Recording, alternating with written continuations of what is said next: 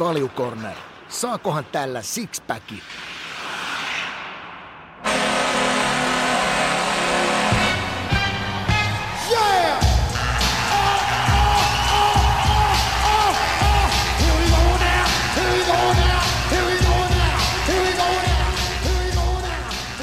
Ja tästä käyntiin Kaljukornerin jakso numero 67. Iltapäivävuoro oli taas tarjolla, ja, eli Juuson tilalla täällä juontohommissa toista viikkoa putkeen vade, ja asia puolesta vastaa tuttuun tapaan tietenkin Ika. Otetaan nyt myös heti linjoille mukaan tämän jakson vieras, olympiakomitea, huippuurheiludata ja viestinnän asiantuntija Ilkka Palomäki. Tervetuloa. Kiitos ja Ikalle sisäpiirivitsillä tietysti sisät. Paljon kuuluu sulle. se menee justiin, että siinä on kyllä, suosittelisin kaikille ihmisille, jotka vähänkin on huumori, huumorilla varusta, varustettuja, niin, niin, niin katsoa lihaksia luoteja. Kaikki jaksot. Mä just meidän sanoa, että tämä esittely tuli ehkä vähän liekin virallisesti, niin ikäpäänsä tavaamaan kuuntelijoille kärkeen, että mikäs meillä nyt mies on täällä vieraana tänään äänessä. Urheilu moniammattilainen, mikä tulee kaikkeen, mikä liittyy kilpaurheilemiseen ja miksei myös harrasteurheiluun, niin, niin, niin Ilkalla on kyllä vuosirenkaita kertynyt tuossa matkan varrella ihan älyttömästi. Ja sitten kokemuspankkiin tuo monilajisuus on aika iso juttu, mutta kyllähän, kyllähän jääkiekko oli yhdessä vaiheessa Ilkalle aika iso juttu, mutta pikkuhiljaa se on siirtynyt myös sitten joukkuelajien aika kovaa vauhtia ja tällä hetkellä taitaa olla ykkösjuttuna niin koripallo NBA. Joo, jos puhutaan, puhutaan niin tämmöisistä pitkäkestoisista urheilusarjoista, niin, niin mä oikeastaan tuossa, me oltiin siis Ikan kanssa urheilulehdellä kolme ja puoli vuotta samaan aikaan tuolla Röngänpuljussa aikana hommissa, ja silloin oikeastaan keskityin, tai jouduinkin työn puolesta keskittymään niin voimakkaasti jääkiekkoon ja yleisurheiluun, että, että siinä muutaman vuoden ajalla jäi oikeastaan niin tämmöinen laaja-alaisempi urheilun seuraaminen vähän vähemmälle, mutta sitten sain kyllä, sain kyllä niin täyteen itteni tota lätkän seuraamista siinä urheilulehen vuosien aikana, en muista, olisinko SM-liigaa katsonut kymmentäkään peliä sen niin kuin kevään 2017 jälkeen.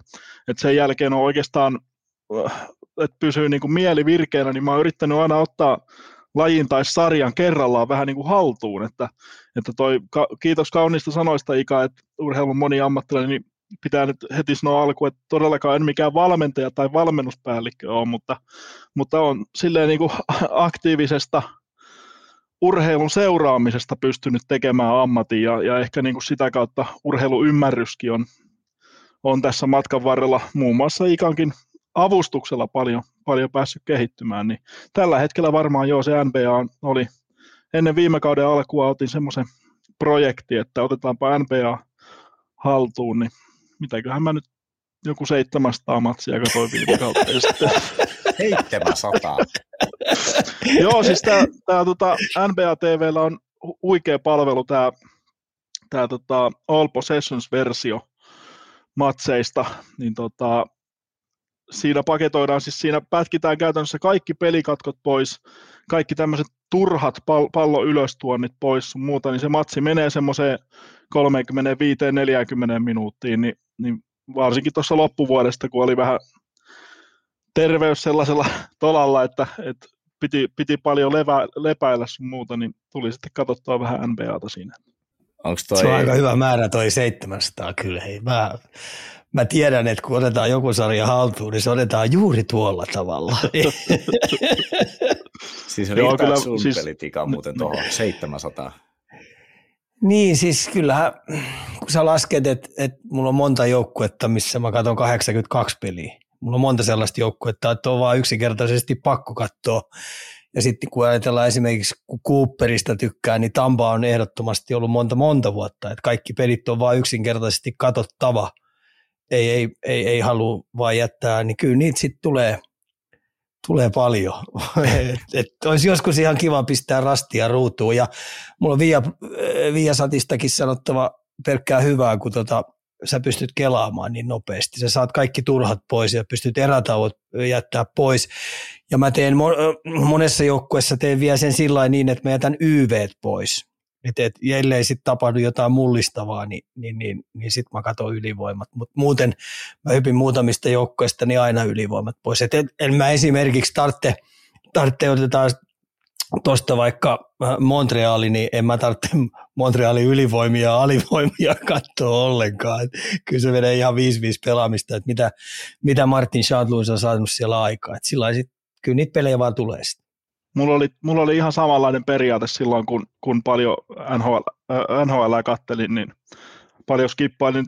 No en mä ehkä skipannut niitä ylivoimia, mutta, mutta kyllä sen kuitenkin niin kuin tunti ja kymmenen minuuttiin sen sai tuommoisen runkosarjapelin katottua – silloin kun tiesi aina, koska tulee noin pitkät mainoskatkot sun muuta, niin tiesi aina täsmälleen, että paljonko pitää niin kuin hypätä yli siinä, että, että silloin just urheilulehen aikana, niin meillä nyt oli Ikan kanssa kisa, no ei varsinaisesti kisaa ollut, mutta tämmöinen, katsottiin molemmat niin paljon, ja silloin oltiin kyllä muutama vuosi niin kuin paite ja perse, että, että tota, päivät alkoi yleensä sillä, että katsoi NHLstä yöllä sen kaksi-kolme matsia, sitten yleensä Ikalle puhelu ja puitiin vähän miten oli pelattu yöllä ja mitä sitä nousee ja, ja tota, sitten soiteltiin muutenkin jutun teossa ja kaikessa muussa tai kaikkeen muuhun liittyen ja, ja sitten meillähän oli tämmöinen perversi harrastus silloin urheilulehen aikana, kun toi Rönkä keksi, että kokeillaanpa tämmöistä videotuotantoa ja se heitti pikku rapala ikaa lainatakseni, että 30 lätkävideoa viikossa, että syntyykö?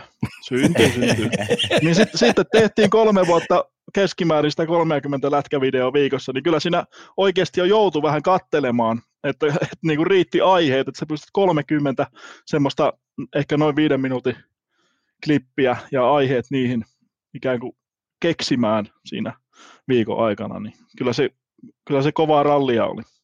Mä oon jotenkin huomannut, että kyllä niitä sitten vaan jostain kumma syystä aina löytyy niitä aiheita. Tässä niin kuin kesälläkin periaatteessa niin kuin pystyisi NHLstä kyllä keskustelemaan. Siis, ja varsinkin jos sä katsot Jenkkien puolelta, niin nämä höpöttelee ympäri vuoden NPAsta ja Jenkkifutiksesta, mistä ne markkinat on vielä isompi. Et yksi pelaaja siirtyy tänne, ne pystyy tekemään siitä niin kuin koko viikoksi jonkun shown, ja sitten kun ei löydy mitään, ne ottaa vaan Lebron vastaan Jordan vertauksen sieltä lähtee taas debatoimaan sitä jäikusta aihetta. Joo, mutta tehän olette, tehän olette huijannut, kun tehän olette ulkoistanut tuon sisällöntuotannon käytännössä kuulijoille. Että. Se pitää muuten paikkansa.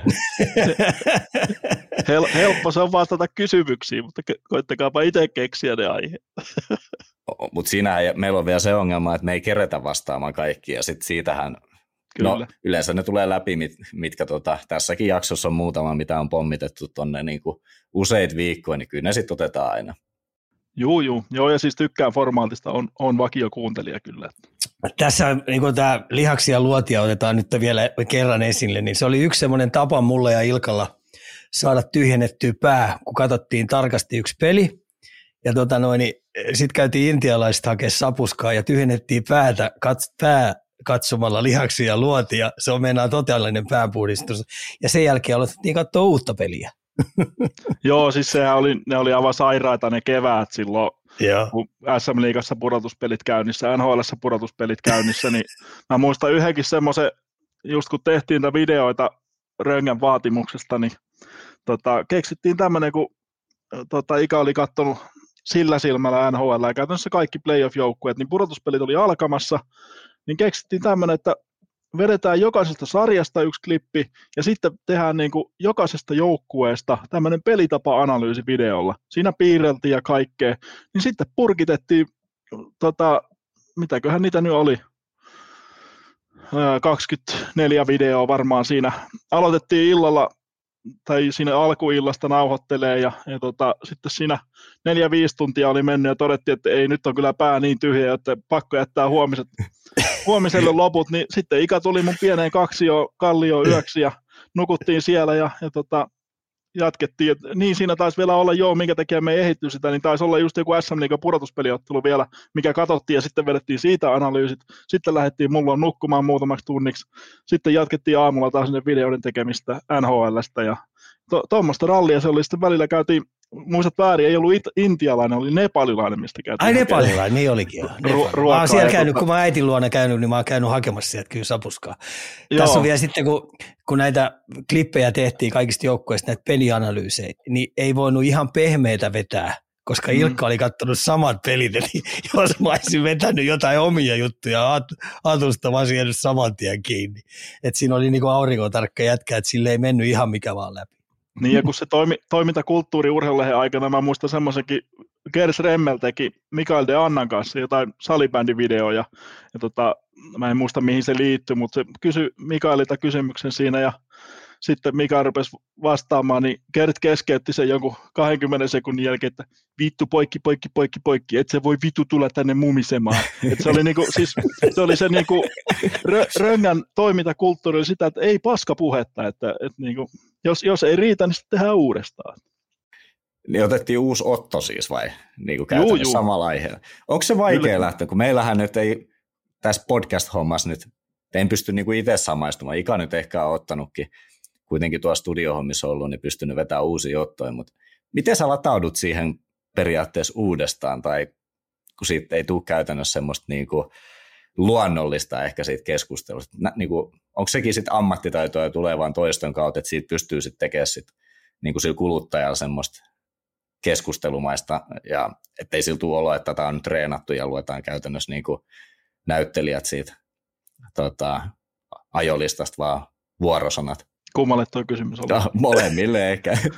Joo, tota, ei, se, ei se helppoa ole kyllä. Et joskus kävi ihan sellaisia, kun teki tuommoisia määriä, niin vaikkapa Rek ei lähtenyt pohjaan tai se ohjelma jumitti tai jotain vastaavaa, niin kyllä niitä yleensä tuli se ehkä yksi, kaksi semmoisessa nauhoitussessiossa, missä joutuu ikään kuin aloittaa se alusta, niin on se aina vaikeampaa, jos sä joudut joudut ikään kuin sen uudestaan aloittamaan, kun siinä tulee silti semmoinen fiilis, että tämä kuulija on kuullut jotain asiaa, vaikka se tietenkään sitä ole, mutta, mutta tota, itse ainakin koin sen aina vähän haastavaksi, jos joutuu aloittaa alusta jonkun.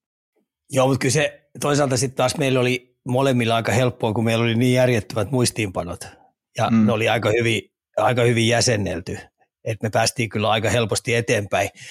Mutta ainahan se on mun mielestä se ykkösveto on aina paras veto. Että aina kun ruvetaan vetää kakkosta ja kolmosta, niin mun mielestä se vaan huono. Niin se on. Se tai on ainakin tuntuu näin. itsestään siltä.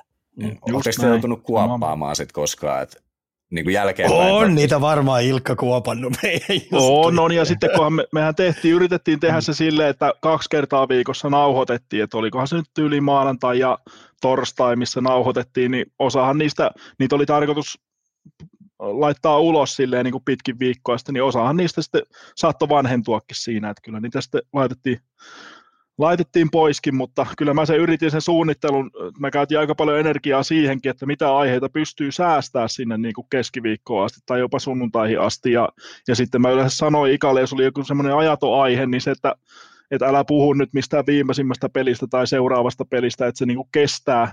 Että jos se aihe oli semmoinen, että, että se, se nyt ei ole justiin kiinni siitä, että miten vaikkapa Mikael Granlund pelaa seuraavan pelinsä, niin, niin tota, näitä pysty, mutta se, vaati kyllä aika paljon suunnittelua, että sitä pysty ikään kuin jaottelemaan eri päiville sitä julkaistavaa sisältöä.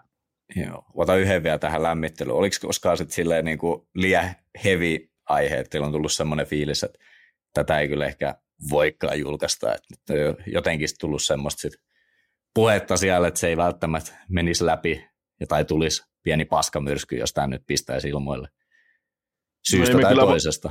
Ei me kyllä varmaan sen takia jätetty mitään julkaisematta, että sitä paskamyrsky tulisi, mutta oli niitäkin varmaan jotain, en mä muista nyt enää niin tarkkaan, mutta, mutta varmasti on jotain ton tyyppistäkin ollut. Että. Ja onhan, kyllähän mulle ja Ilkalla oli määrättyjä juttuja, mitä ei vaan viittitty pistää ilmoille, kun, kun tota noin, niin ollaan kuultu juttuja – mm. ja tiedetään, että jotain on jossain tapahtunut ja joku on siitä syystä siirretty jonnekin tai ei pelaa tai plää, plää, plää, niin se on sellaisia juttuja, että, että, että keskitytään me vaan itse peliin. että me pysyttiin kyllä mun mielestä aika hyvin itse pelissä ja se oli siinä mielessä ihan hauskaa aikaa, koska mäkin halusin NHL ottaa paljon paljon haltuun, mikä oli. Ja, ja sen session jälkeen niin mähän luulin, että mä tiesin yllättävän paljon NHLstä. Mm. Mutta sitten kun mä pääsin reissaamaan sinne paljon enemmän, niin mä oon huomannut, että itse asiassa, että kyllä, kyllä tota noin, niin paljon mulla jäi, jäi vielä arvailun varaa ja edelleenkin, kun joka vuosi siellä käy, niin, tota noin, niin entistä enemmän oppii. Että on se kyllä aika hurjaa, hurjaa leikkiä kyllä.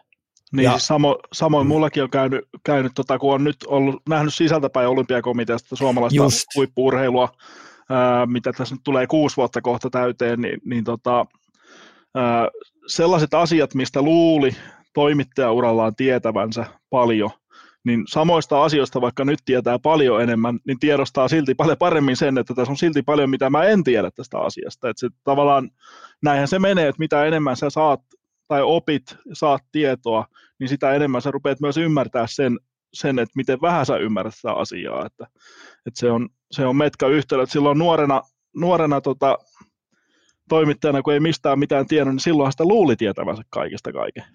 Et, et, se on niinku todella, todella erikoista, miten se menee, mutta kai se, kai se ihmisluonne vaan menee tuolla lailla. Ja tässäkin on hyvä, niin kun ainahan ihmisillä pitää olla joku motiivi, minkä takia tehdään asioita, niin minkä, ja mun motiivi tässä on, minkä takia me tätäkin ohjelmaa tehdään, niin mä saisin tuonne kentälle vietyä sitä mesitsiä, mitä sitten oikeasti huippuurheilu on, poissulkematta sitä juttua, että tota noin, niin harrastaminen, että, että, niin sekin kuuluu asiaan. Mutta iso mesitsi, mitä mä haluan viedä, että oikeasti tuo kansainvälinen, kansainvälinen kärki kaikissa noissa eliittitasolla, niin kyllä se menee kovaa vauhtia ja ne tekee hurjia määriä juttuja, on sitten mistä tahansa lajista kysymys. Ja varmaan päästään Ilkan kautta nyt tässä lähetyksessä pureutuukin aika paljon moneen yksilölajin juttuun, että minkälaista se arkisia päivän tasolla on ja viikkotasolla. Joo, Mä voin ehkä tähän kohtaan tuon pohjalta nyt vähän raottaa, mitä tämä jakso tulee sitten pitää sisällä. Eli koska me nyt Ilkka saatiin ryöstettyä puolikuntoisenakin tänne linjoille, niin otetaan totta kai tämä datapuolen käyttö tuolla huippuurheilussa ja varsinkin sitten tämä olympiakomitean pesti ja, ja tota, mitä kaikkea siellä sitten on Ilkalle tarttunut. Tähän mausteena sitten ripotellaan totta kai vähän yleisurheilu MM-kisoi, susijengi, NHL, jääkiekkoa ylipäätään, NFL ja sitten sieltä taitaa löytyä vielä vapaa-otteluja, katsotaan mihin kaikkeen me tässä riittää sitten aika. Mulla oli tuossa vielä ennen kuin hypätään sitten siihen sun nykyiseen työhön Ilkka, niin kysymyksenä, että, että missä kaikkia sä sanot, tuossa sanoitkin urheilulehden ja toimittajana oot ollut ja saanut sitten urheilun parissa toimimisesta tehty itsellesi duunin, niin missä kaikkia sä nyt muualla sitten oot niin kokonaisuudessa ollut? Et jääkö tuosta joku vielä pois, mitä ei ole tullut? Joo, mä aloitin 2008 kesällä yleurheilussa. Mä olin siellä Sotsi-olympialaisten yli, eli helmikuun loppuun 2014. Et sie- siellä tuli tehtyä paljon, että mä aloitin oikeastaan siinä niin kuin heidän online-toimituksessaan toimittajana, mutta paljon tuli tehtyä myös selostuksia, radioa, telkkarijuttuja, tämän tyyppisiä. että sieltä varmaan niin kuin parhaat tämmöiset yksittäiset muistot työuralta varmaan on, että pääsi vaikkapa Moskova MM-kisat yleisurheilussa vuonna 2013 selostaa radion paikan päältä Jarmo Lehtisen ja Tuomas Rajan kanssa, niin se oli kyllä varmaan niin kuin yksittäisenä reiluna viikkona tämmöinen työuran kohokohta, että se oli niin kuin se, se oli semmoista niin kuin pikkupojan unelmaa elää siinä, että miten, minkälaisten syiden takia tälle alalle on päätynyt. Ja, ja tota, samoin jotkut Lontoon olympialaiset 2012, mä olin silloin tekee olympiaradioa niissä kisoissa. Ää, koko kisat ilman vapaa päivää, keskimäärin 5-16 tunnin työpäiviä suhasin ympäri Lontoota selostaa eri lajeja. Aina otettiin yhteys tuonne meidän komentokeskukseen ja testattiin ja taas, taas selostettiin ja tuommoisia, niin ne oli niinku ihan uskomattomia kokemuksia.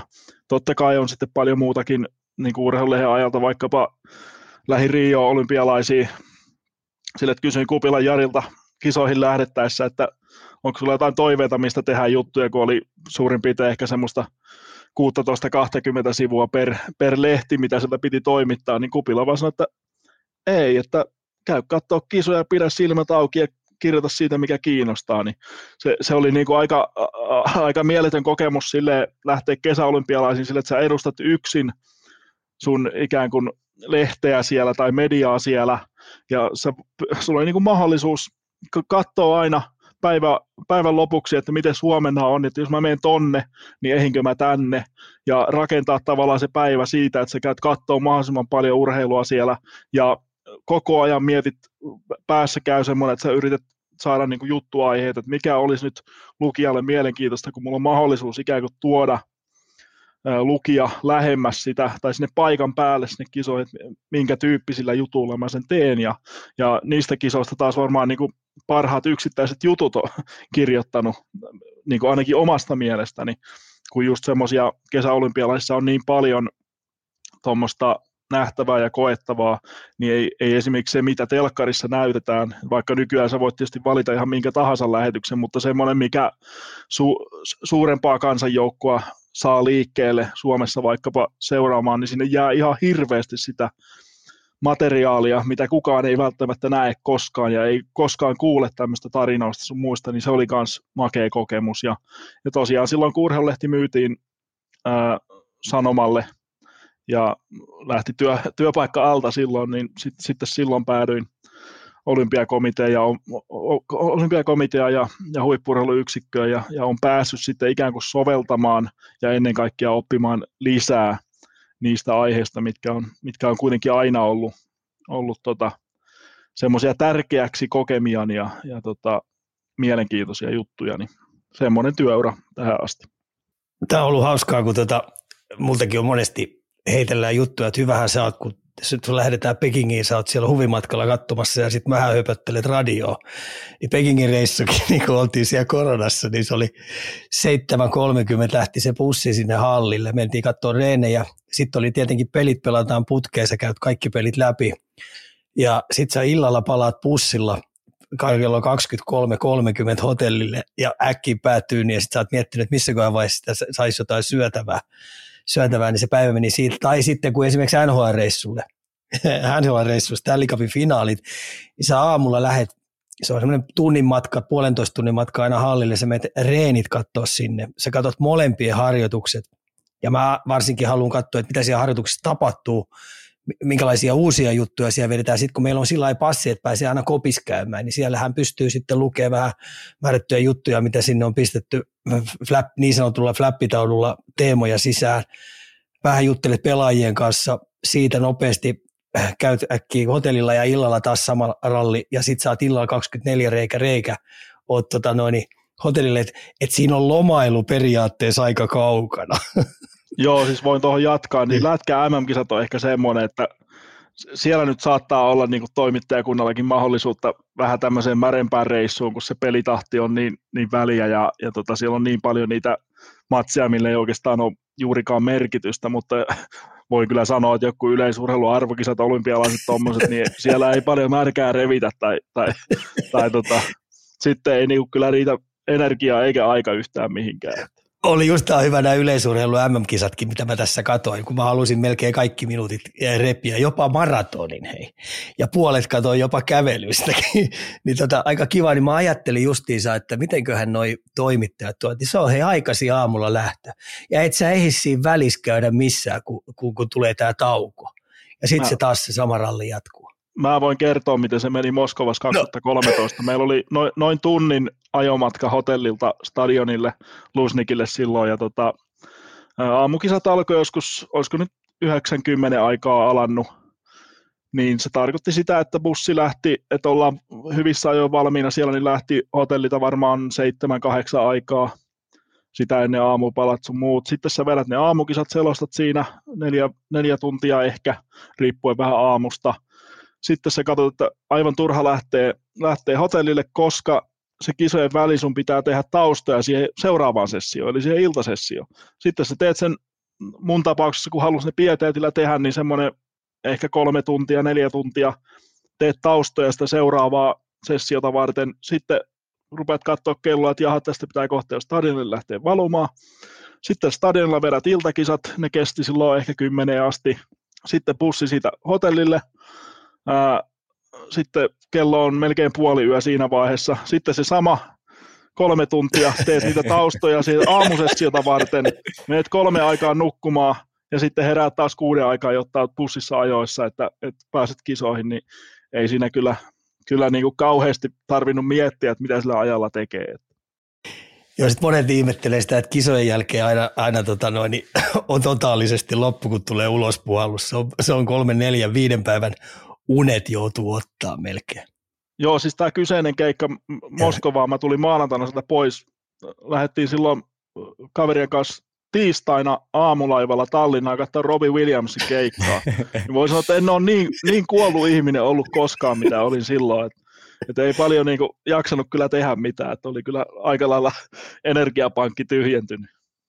Oletteko te huomannut muuten, kun mä väitän, että molemmat olette aika uniikkeja ehkä urheilun katsojia tai kuluttajia, kun Ika sanoi, että se on aamureinei katsomassa. Mä en edes tietäisi esimerkiksi, mitä mä kattoisin sieltä treeneistä tai mikä olisi semmoinen, mikä olisi niin kuin kiinnostava. Ja sama, jos olisi niin kuin toimittajana, niin kuin esimerkiksi MM-kisoissa, niin ihan varmasti niin kuin eri silmällä seuraatte, kuin esimerkiksi minä jotain seiväsfinaalia, että siellä mä katsoin, että pääseekö seuraava hyppäjä yli siitä puomista vai ei, mutta tuleeko teille mieleen jotain semmoista, että te huomaatte vaikka lätkää seuratessa, että te olette keskittynyt johonkin kolmospakkipari vaihto sykliin tai vastaavaa, mikä on sitten ihan siellä niin kuin pelin niin kuin nyanssien niin kuin syvässä päässä.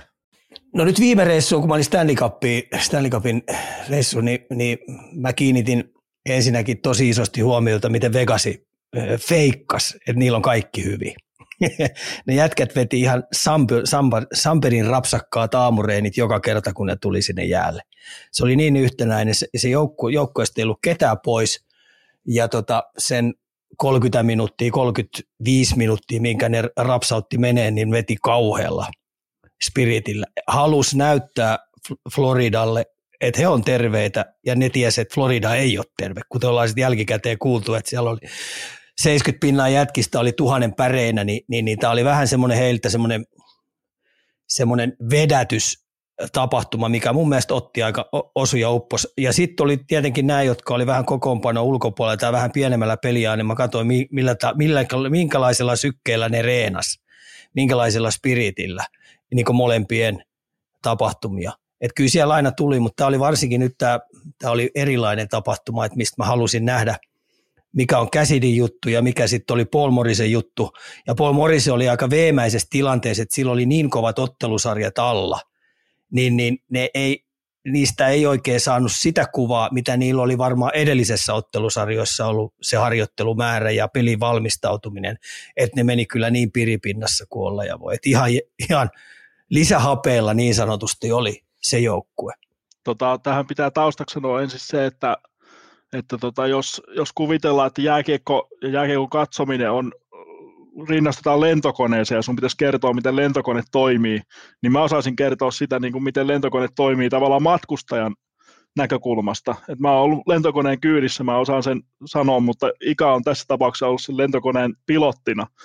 Ja se osaa silloin kertoa pikkusen enemmän siitä, siitä mitä ne harjoitukset pitää sisällään ja tä- tämmöistä, niin totta kai se on selvää, että Ika pystyy vielä paljon mua enemmän repimään sitä informaatiota vaikka jostain yksittäisestä harjoituksesta muusta, mutta kyllä sitä kun sitä vuosikausia teki vaikkapa jääkiekko mm niin kyllä sä opit katsoa kuitenkin semmoisia sulle hyödyllisiä juttuja, että et tietenkin katsotaan, että miten koostumukset muuttuu vaikkapa ylivoimassa, tuleeko siellä jotain rakennemuutosta, miten sitä ylivoimaa ruvetaan pelaamaan, tämän tyyppisiä juttuja, ja, ja en mä niin kuin osaa katsoa urheilua enää silleen niin kuin fanina, että se tulee, just jos joku uusi ihminen näkee ensimmäisen kerran, kun mä katson urheilua, niin se kysymys on aina sama, että miten sä voit katsoa niin kuin noin tunteettomasti ja kylmästi, tota, kun sille, että suomalainen voittaa kultaa, niin mä tyyliin teen muistiinpanoja siitä, ei niin kuin minkäänlaista tunnereaktiota. Niin se on, se on just se, miten, miten tämä niin kuin työ urheilun parissa on muuttanut sitä sitä tavallaan katsomiskokemusta, että ei, ei oikeastaan osaa katsoa enää urheilua silleen niin kuin kuluttajana. Et ehkä jotain, niin kuin, sen takia mä oon yrittänyt ottaa näitä uusia juttuja haltuun, toki niissäkin nyt niin kuin, se analyyttisyys ehkä korostuu siellä ja puskee läpi jossain vaiheessa, mutta se, että sä tavallaan, mä muistan kun NFL rupesi ensimmäisen kerran katsoa joskus 2008 ehkä silleen, että siihen asti oli kattonut tyyliin Super Bowleja, ja sitten kun sitä rupesi katsoa, niin se, se oli niin kuin semmoinen, että siinä sai vähän semmoisen fanikokemuksen, koska ei, oikeasti ei ymmärtänyt sitä peliä läheskään niin paljon. Niin se, se oli ehkä enemmän semmoinen fanikokemus ja, ja niin kuin ton tyyppinen, mutta kyllä sitten aika nopeasti se menee siihen, että sä rupeat sieltä kuitenkin sitten etsimään kaikkia semmoisia juttuja, että sä rupeat niin kuin NS-analysoimaan sitä peliä, vaikka, vaikka ei niin kuin työkalut siihen riittäisikään. Että näin se vaan menee.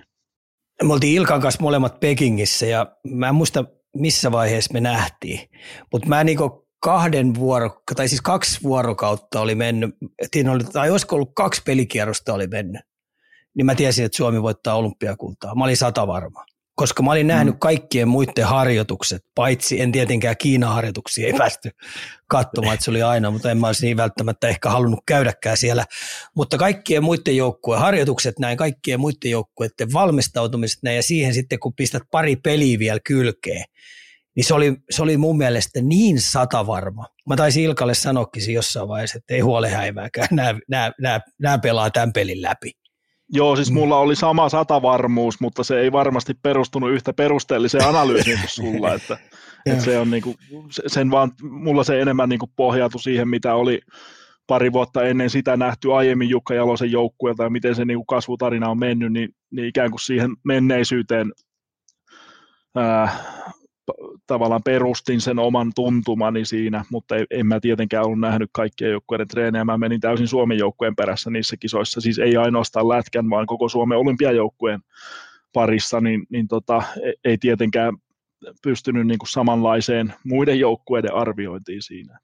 Et sillä on iso, iso merkitys on tietenkin tämmöisellä, kun ta, sä harjoittelet että joukkueena, minkälainen se ilmapiiri on, minkälainen kuri siellä on, minkälainen harjoitusten rakenne on – ja sitten kaikki tämmöinen hapetu, hapitus niin kehon kielestä lähtien, niin Suomen ryhmä, se, oli valovuoden kaikkia muita edellä. Ne muut oli vähän niin kuin rippikoululeirillä. Vähän niin kuin, en mä sano, että, että ne ei olisi ollut ammattilaisia, vaan siinä oli vaan ihan oikeasti järjettävä. Ja sitten kun me mennään vielä pelitavallisia juttuja, miten Suomen maajoukkue pystyy harjoittelemaan, tuomaan sinne määrättyjä uusia juttuja munkin silmiin, mitä mä oon tietenkin Jukka Jalosen joukkueesta nähnyt tosi paljon, versus nämä muut, niin se oli ihan oikeasti niin C-juniorijoukkue vastaan liigajoukkue niin on ja, semmoiselta toiminnaltaan. Mm. On, ja mähän, mähän siis majoituin kisat silloin Suomen joukkojen majoituksessa, eli mä näin niitä pelaajia siellä niin kuin halliympäristö ulkopuolella koko ajan, niin kyllä se oli niin kuin aistittavissa, että tässä, tässä, ollaan nyt, tässä on missio päällä, että täällä ei nyt olla leikkimässä yhtään. Että se, se, mä muistan, Harri Pesosen kanssa juttelin sinne jossain alkukisoista, niin Harri naurahti vaan, että, että on toi, kun me laitetaan tuo keskialueen lima tuossa pystyyn, niin ei sitä kyllä yksikään joukkueen läpi tuu. Että. Toi, otetaan me nyt tässä vaiheessa sitten, mä tiputin tämän hienon, hienon tota, sanankin tuolla sun nykyisistä töistä, eli huippuurheilu, data ja viestinnän asiantuntija, niin haluaisitko nyt tässä vaiheessa ja sitten vähän lähteä avaamaan nyt, että mitä tämä työnkuva nyt sitten pitää sisällä, eli mitä sä tällä hetkellä sitten teet? Joo, mä oon oikeastaan tiivistänyt sen pelkistetysti sille, että mun työ on antaa viisaammilleni työkaluja tehdä omaa työtään. Eli, eli tota, meillä on vaikkapa huippuurheiluyksikön johdossa äh, ihmisiä, jotka, jotka johtaa ja koordinoi suomalaista huippuurheilua, pitäen siis sisällään kaikki joukkuepelit, yksilölajit, ei-olympialajit, paralympialajit, kaikki, koko tämän kokonaisuuden. Ja, ja sitten meillä on esimerkiksi huippuurheilu vastaavia, joille on tietyt vastuulajit, minkä kanssa he ovat tekemisissä, plus sitten ihan lajiliiton väki, eli lajiliittojen johto, sun muuta, niin, niin mä pyrin tarjoamaan ikään kuin datan kautta heille työkaluja tehdä omaa työtään ja, ja tota, tuoda sinne, rakentaa tietopohjaa. Se, se tietopohja, mitä minä rakennan, niin pohjautuu aika pitkälti kilpailutuloksiin. Sittenhän on tietenkin kaikenlaista harjoittelun seurantaa ja, ja kaikenlaista muuta, mitä sitten ne on ehkä enemmän niin kuin lajiliittojen ja, ja sitten kun mennään vielä pienempiin yksi, yksiköihin, niin urheilijavalmentajaparien tai lajiryhmien ja sitten urheilijavalmentajaparien arkea ikään kuin sen analysoiminen, mutta, mutta mulla se on se kilpailu seuranta ja siitä kertyvä data, että pystyy tavallaan laittaa perspektiiviin sitä menestystä, mitä, mitä ollaan saavutettu tai varsinkin mitä ollaan ehkä saavuttamassa. Et nähdään tavallaan trendejä ennen kuin se tulee se, se niin kuin huippumenestys sieltä, sieltä tota, sille, kaikkihan pystyy siinä vaiheessa sanomaan, kun Martti Puumalainen voittaa Judon Masters-turnauksen Unkarissa, niin kaikki pystyy sanomaan, että se on aika hyvä siinä. Mutta mä, mä, mä oon kaksi vuotta jo laittanut niinku tietoa viisaammilleni siitä, että tässä kun katsoo näitä puumalaisen tuloksia, niin se on ihan vaan ajan kysymys, koska, koska sieltä rävähtää joku niin kuin kova tulos. Silleen, että ne tulee, mä olin nähnyt sen, että hän pystyy voittamaan maailman parhaita yksittäisiä ottelijoita yksittäisissä turnauksissa, mutta ehkä se oli vielä puuttu, että se saisi samaan turnaukseen useamman niitä, jotta se menisi sinne ihan viimeiseen vaiheeseen ja pystyisi vielä voittaa sen, niin nyt sitten Unkarissa se, se konkretisoitu, eli pystyi voittamaan maailman kakkosen ja ykkösen peräkkäin välierässä ja finaalissa, ja ennen sitäkin jo maailman kärkiluokan ottelijoita, niin, niin tota, tämän, tämän tyyppistä ää, haarukointia, niin, niin se, on, se on pitkälti mun työtä. Mä olin ottanut tässä ylös ton Moneyball-vertauksen, mikä baseballissa, tai baseballi aikoinaan mullisti, niin onko siinä jotain yhtäläisyyksiä, tai onko se semmoinen, niin kuin, että sä näet, että täällä on vähän niin kuin samoin, samoin tämmöisiä Joo, siis, käytössä. Niin kuin. Tavallaan niin kuin sama ilmiö sinänsä, mutta puhutaan kuitenkin vähän ehkä ilmiö eri tasosta, eli kun me mennään Moneyballiin, niin sittenhän puhutaan niin kuin yksittäisen joukkueen, eli Oakland Athleticsin ää, siitä, miten he joukkueen rakentaa. Mulla on ehkä enemmän se niin kuin yläpilvi siellä, eli, eli lajista tuodaan semmoisia. Ja kyllä mä oon koko ajan pyrkinyt viemään sitä enemmän siihen suuntaan, että pystyisi antaa myös valmennukselle jollain tavalla työkaluja. Ja, ja kaikista hedelmällisintä on, on ollut esimerkiksi, mä oon, siis aloitin tekemään tavallaan niin kuin huippuurheiluyksikön tarpeisiin tämmöistä data-analyysiä purjehduksesta. Eli, eli tota, vähän semmoista syvempää, että, että miten vaikkapa suomalaisten lähtösijoitusjakauma ää, eroaa maailman absoluuttisesti parhaista, tai niissä tapauksissa, kun suomalaiset on maailman absoluuttisesti parhaita, niin miten se eroaa sitten niistä seuraavista.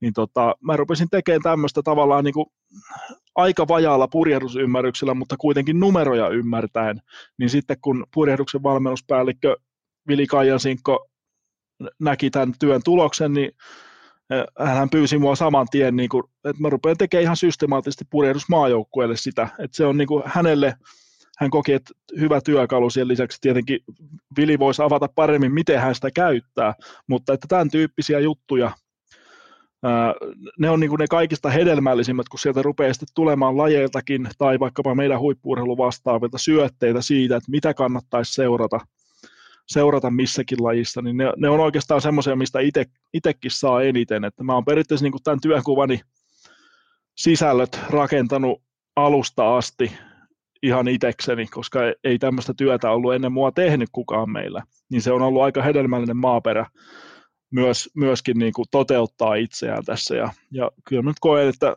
aika paljon tässä on kuuden vuoden aikana se, se tota, järjestelmä myös kehittynyt, mitä on pystynyt tarjoamaan siihen. Millaisia tota, datapisteet nyt, sä mainitsit tosiaan tietenkin nuo sijoitukset ja tämmöiset, tuleeko sinulle mieleen esimerkiksi purjehdukset sit jotain esimerkkejä, mitä sitten sieltä suunnasta on annettu sulle, että hei, tämä olisi hyvä saada seurantaa ja kuinka helppo niitä sitten on löytää, että onko se vaan niin, ja netistä googlaamalla tuloksia vai tarviiko sun niin kuin jotain palveluja osata käyttää niin kuin hyväksesi jossain, en tiedä, no, liiton sivuilla tai jotain vastaavaa sitten. Joo, siis siinä se onkin, että, että tota, 60 lajia, kun on mulla seurannassa, ja tietenkään kaikista nyt ei niin kuin tälle tasolle mennä, ja kaikista se ei ole edes mahdollista, että jotkut lajit ei vaan tarjoa dataa juurikaan, vaikkapa kamppailulla joku paini, niin ei, ei se vaan niin tarjoa semmoista tulokseen perustuvaa dataa kauheasti, mitä pystyisi tekemään. Kyllä mä siihenkin olen tiettyjä juttuja kehitellyt, mutta, mutta tota, ei siihen niin aikaa saa määränsä enempää ää, menemään, mutta, mutta sitten tämmöiset tuloksiin perustuvat lajit tai numeroihin perustuvat lajit, niin kuin varsinkin yleisurheilu, niin semmoisesta pystyy kyllä sitten oikeastaan repimään jo, jo kaikenlaista, että, että, pystyy ikään kuin määrittämään jostain urheilijan perustasoa, että miten niin kuin, siis tulosten suhteessa. Eli että, että jos hän nyt vaikka MM-kisoissa juoksee 100 metriä aidat 13 sekuntia, niin pystyy tavallaan sanomaan heti, että onnistuuko se tasolleen vai jäikö tasostaan vai, vai tota, ää, pystykö ylisuorittamaan vai, vai miten siinä, miten siinä niin kuin, laittaa ikään kuin perspektiiviin se heti, se, että miten hän nyt siellä onnistui siellä itse tapahtumassa. Totta kai siellä sitten löytyy selittäviä syitä, mitkä ei ole taas niin kuin enää mun, mun ikään kuin vastuulla, että jos on ollut vaikka loukkaantumisia tai muita, niin sen takia minä tarjoan tavallaan sen raaka datan viisaammilleni ja he käyttää sitä sitten yhtenä työkaluna siinä työssään, mutta kuitenkin sille, että se perustuu muuhunkin kuin pelkästään mututuntumaan, että siellä on ikään kuin ko- kovaa dataa taustalla. Sä tuon yleisuran tuosta, mun tuli saman tien mieleen, että kun siellä, siellä, sehän on semmoinen laji, että puhutaan aina, että se sitten niin rakennetaan, että siinä on se nousujohteinen sitten vaikka MM-kisoihin, niin onko sulla jotain stat, statistiikkaa siitä, että kuinka tai millainen prosentti urheilijoista sit onnistuu lyömään sen niin kuin ykköskunnon sinne niin kuin tärkeimpään kisaan? No mulla on suomalaisista seurattuna tuommoista, että en, en mä nyt ehkä, mulla ei ole ehkä valtuuksia nyt paljastaa mitä okay. Budapestin MM-joukkueen osalta, ja sekin on edelleenkin vaan niin kuin pelkästään numeroihin perustuva se, se niin kuin arvio, minkä mä oon tehnyt, mutta, mutta tota, joo, kyllä sitä niin kuin silleen seurataan, ja esimerkiksi olympiajoukkueessa meillä on ollut, on määritetty ikään kuin urheilijalle se realistinen odotustaso siihen kilpailuun, ja sitten verrattu sitä kilpailusuoritusta siihen, miten siinä kyseisessä tapahtumassa se urheilija on onnistunut, ja sitten tehty tämmöistä ihan liikennevalomerkkiä, että kuka on suorittanut yli oman tasonsa, kuka on suorittanut omalla tasollaan, kuka on jäänyt tasostaan. Että kyllä mulla niin kuin lähtee toi esimerkiksi yleisurheilussa, niin se on totta kai niin kuin hieno ajatus, että arvokisossa pitäisi aina olla siinä parhaassa kunnossaan, mutta ei se vaan niin kuin todellisuudessa se tapahtuu aika harvoin ja, ja sen varaan on hyvin vaikea laskea, että se tapahtuisi aina arvokisoissa. Et esimerkiksi Tero Pitkämäki otti seitsemän arvokisamitalia keihääheitossa, niin eihän koskaan heittänyt kauden parastaan näissä kisoissa. Et se, se oli vaan, se perustaso oli niin jäätävän kova, että hän pystyi sillä perusheitollaankin saavuttaa mitalin sieltä MM- tai Olympia- tai EM-kisoista, niin, niin se on ehkä se, että suurin piirtein kun laskee vähän lajista riippuen kolme, viisi tai kahdeksan kauden parasta siihen asti, niin suurin piirtein se keskiarvo on sitten se, mitä on niinku realistista odottaa. Et se on totta kai aina otetaan vastaan, jos onnistuu paremmin ja välillä onnistuu huonommin, mutta se on ehkä se, ainakin itse on todennut, että se on se, se ikään kuin mihin sitä niinku urheilijan tasoa siinä pääkilpailussa on hyvä verrata. Toi on, kun mä oon tykännyt jyvittää nämä, Ilkka on kuullutkin tänne, että on tämä eliittitaso, kun puhutaan niin olympiamitalleista tai sitten NHL, NHL tai NBA niin ne ykköshevoset, ykkösjoukkueen sepät, mitkä ratkoo pelejä, niin se on mulle se, niin se eliittitaso, missä painetaan. Ja sitten on niin MM-kisataso, sitten on Euroopan mestaruustaso, sitten on SM-taso, sitten on piiritaso ja sitten on harraste, kuntourheilu, se menee. Ja nämä on ihan valintatasoja, missä sä aina meet, niin eihän niin olympiakomitean näitä valmentajia tai mitkä valmentajia, päättäjiä, niin eihän siellä niin kukaan pysty niin sanotusti urheilijakaan huijaamaan tai ne ei huijaa itteensä, että kun ne lähtee sinne, että meille tulee se pöljäpäivä ja me voitetaan 400 aidat painamalla – olympiamitaleista ja kä- käkättimeen. Ei se sillä lailla mene, toi, niin toi semmoisen huipputason nostaminen sinne eliittitasolle, niin hitto se on raakaa tohjat. Ja siinä täytyy niin ottaa aika koviakin riskejä. Ja mun tulee ensimmäisenä mieleen heti, kun mä oon Topi Raitasen, Topi Raitasen suuri fani, siis ihan järjetön fani, että se on niin elämäntapa intiaani tekemään noita juttuja, kun hänkin teki tietynlaisen riski ilmeisesti ainakin puheiden mukaan, Ilkka taitaa tietää paremmin, niin harjoitteluun veti limittiä ylemmäksi, otti tiettyjä harjoituksellisia riskiä nostamalla kovuutta vähän ylöspäin ja sitä ja tätä, niin, niin, niin tulos ei ollutkaan sellainen, mutta noita riskejä on vaan otettava, jotta sä saisit sen niin sanotun sauman yrittää edes mitalleista määrätyissä lajeissa. Niin, se on just näin, että jos miettii vaikkapa nyt tuota Vilma Murron mitalia, niin viime vuonna vielä, kun hän voitti Euroopan mestaruuden, niin silloinhan kyse oli siitä, että hän onnistui parhaalla tasollaan siinä kyseisessä kisassa. Mutta nyt voi sanoa jo, että toi oli käytännössä perustason suorittamista, millä hän nyt M-mitali otti, eli, eli tota, se ei vaatinut enää mitään tämmöistä niin kuin uskomatonta venymistä siinä kauden tärkeimmässä kisassa, vaan se urheilijan taso oli noussut niin paljon vuodessa, että nyt, nyt tuommoinen, okei, kyllä 480 taisi olla sivuta kauden parasta, en muista onko 485 ehkä hypännyt, mutta, mutta kuitenkin lähelle sitä kauden parasta tasoa, mutta kuitenkin, että se, niitä ton tason suorituksia on tullut jo niin monta kauden aikana, että se oli realistista odottaa, että ton tyyppinen suoritus tulee kisassa. Jos olisi nyt tullut se venyminen, mitä viime vuonna nähtiin, niin sitten olisi ollut kultakin mahdollinen siinä kisassa, mutta se on ehkä se iso juttu niin kuin esimerkiksi Vilma Murron kohdalla, että, että tämä mitali ei sinänsä vaatinut mitään ihmeellistä venymistä, vaan se tuli jo perustason suorittamisella. Joo, ja kun tuon Vilma Murron nimen, niin tämä on aika hyvä, kun tuossa Vilma Murto on tietenkin Turussa harjoitellut paljon, ja mä oon ihan oikeastaan sieltä Turun urheiluhallista nähnyt sen paljon, ja sitten on Koivusen kanssa paljon jutellut, on nähnyt sitä, ja mä tiedän sen polun aika tarkkaan, en nyt voi sanoa tarkkaan, mutta tiedän, on läheltä päässyt semmoiselta vähän kauempaa niin katsoa sitä, niin siellähän on matkan varrella otettu aika koviakin riskellä, että harjoiteltu niin totaalisesti niin sanotulla eliittitason harjoittelua, ja ne ei ole osunut oikein kohille, ja sen takia tuo matka on kestänyt vähän pitempään, mutta pohjat, mitkä tuolla matkan varrella on tehty, niin ne on ihan valtavat. Ja kuulkaa, monet itkut ja hammasten kiristelyt, monet äh, äh, astiat on varmasti matkan varrella rikottu, monet kuntoutukset on joutu käymään, jotta toi M MM-kisan mitalli on edes ollut mahdollinen. Ja toivottavasti mä toivon kaikki, pistän kaikki peukut ja varpaat pystyy, että Vilma Murto pystyisi nytten harjoittelemaan täysin terveenä, hyvällä fiiliksellä tuohon kohti olympiadeja tai olympialaisia. Joo, ja siis Vilma otti mitalin, mutta nyt oli just hauska, luin tuossa vähän ennen kuin aloitettiin nauhoittaminen, niin Saksahan jäi Budapestissa kisoissa ilman mitalia. Ja tota, Suomessa aina naureskellaan näille puheille siitä, että puhutaan pistesijoista sun muusta, niin nyt muun muassa Saksan yleisurheiluliiton puheenjohtaja, tai en nyt muista mikä, oliko valmennuksen johtaja vai mikä, mutta kuitenkin sanoi, että itse asiassa kisat meni paremmin kuin viime vuonna, että meillä on enemmän pisteitä kisoista, niin nyt sille tietysti Suomessa taas naureskellaan, että näköjään sitä jossain muualla käytetään, mutta se on vaan kylmä fakta, että ei me puhuta näissä niin kuin vaikkapa yleisurheilussa, niin ei me puhuta enää pelkästään mitalisteista, kun puhutaan poikkeusyksilöistä. Se, että sä oot kahdeksan joukossa noissa kisoissa, niin se vaatii jo sen, että sä oot täysin poikkeusyksilö.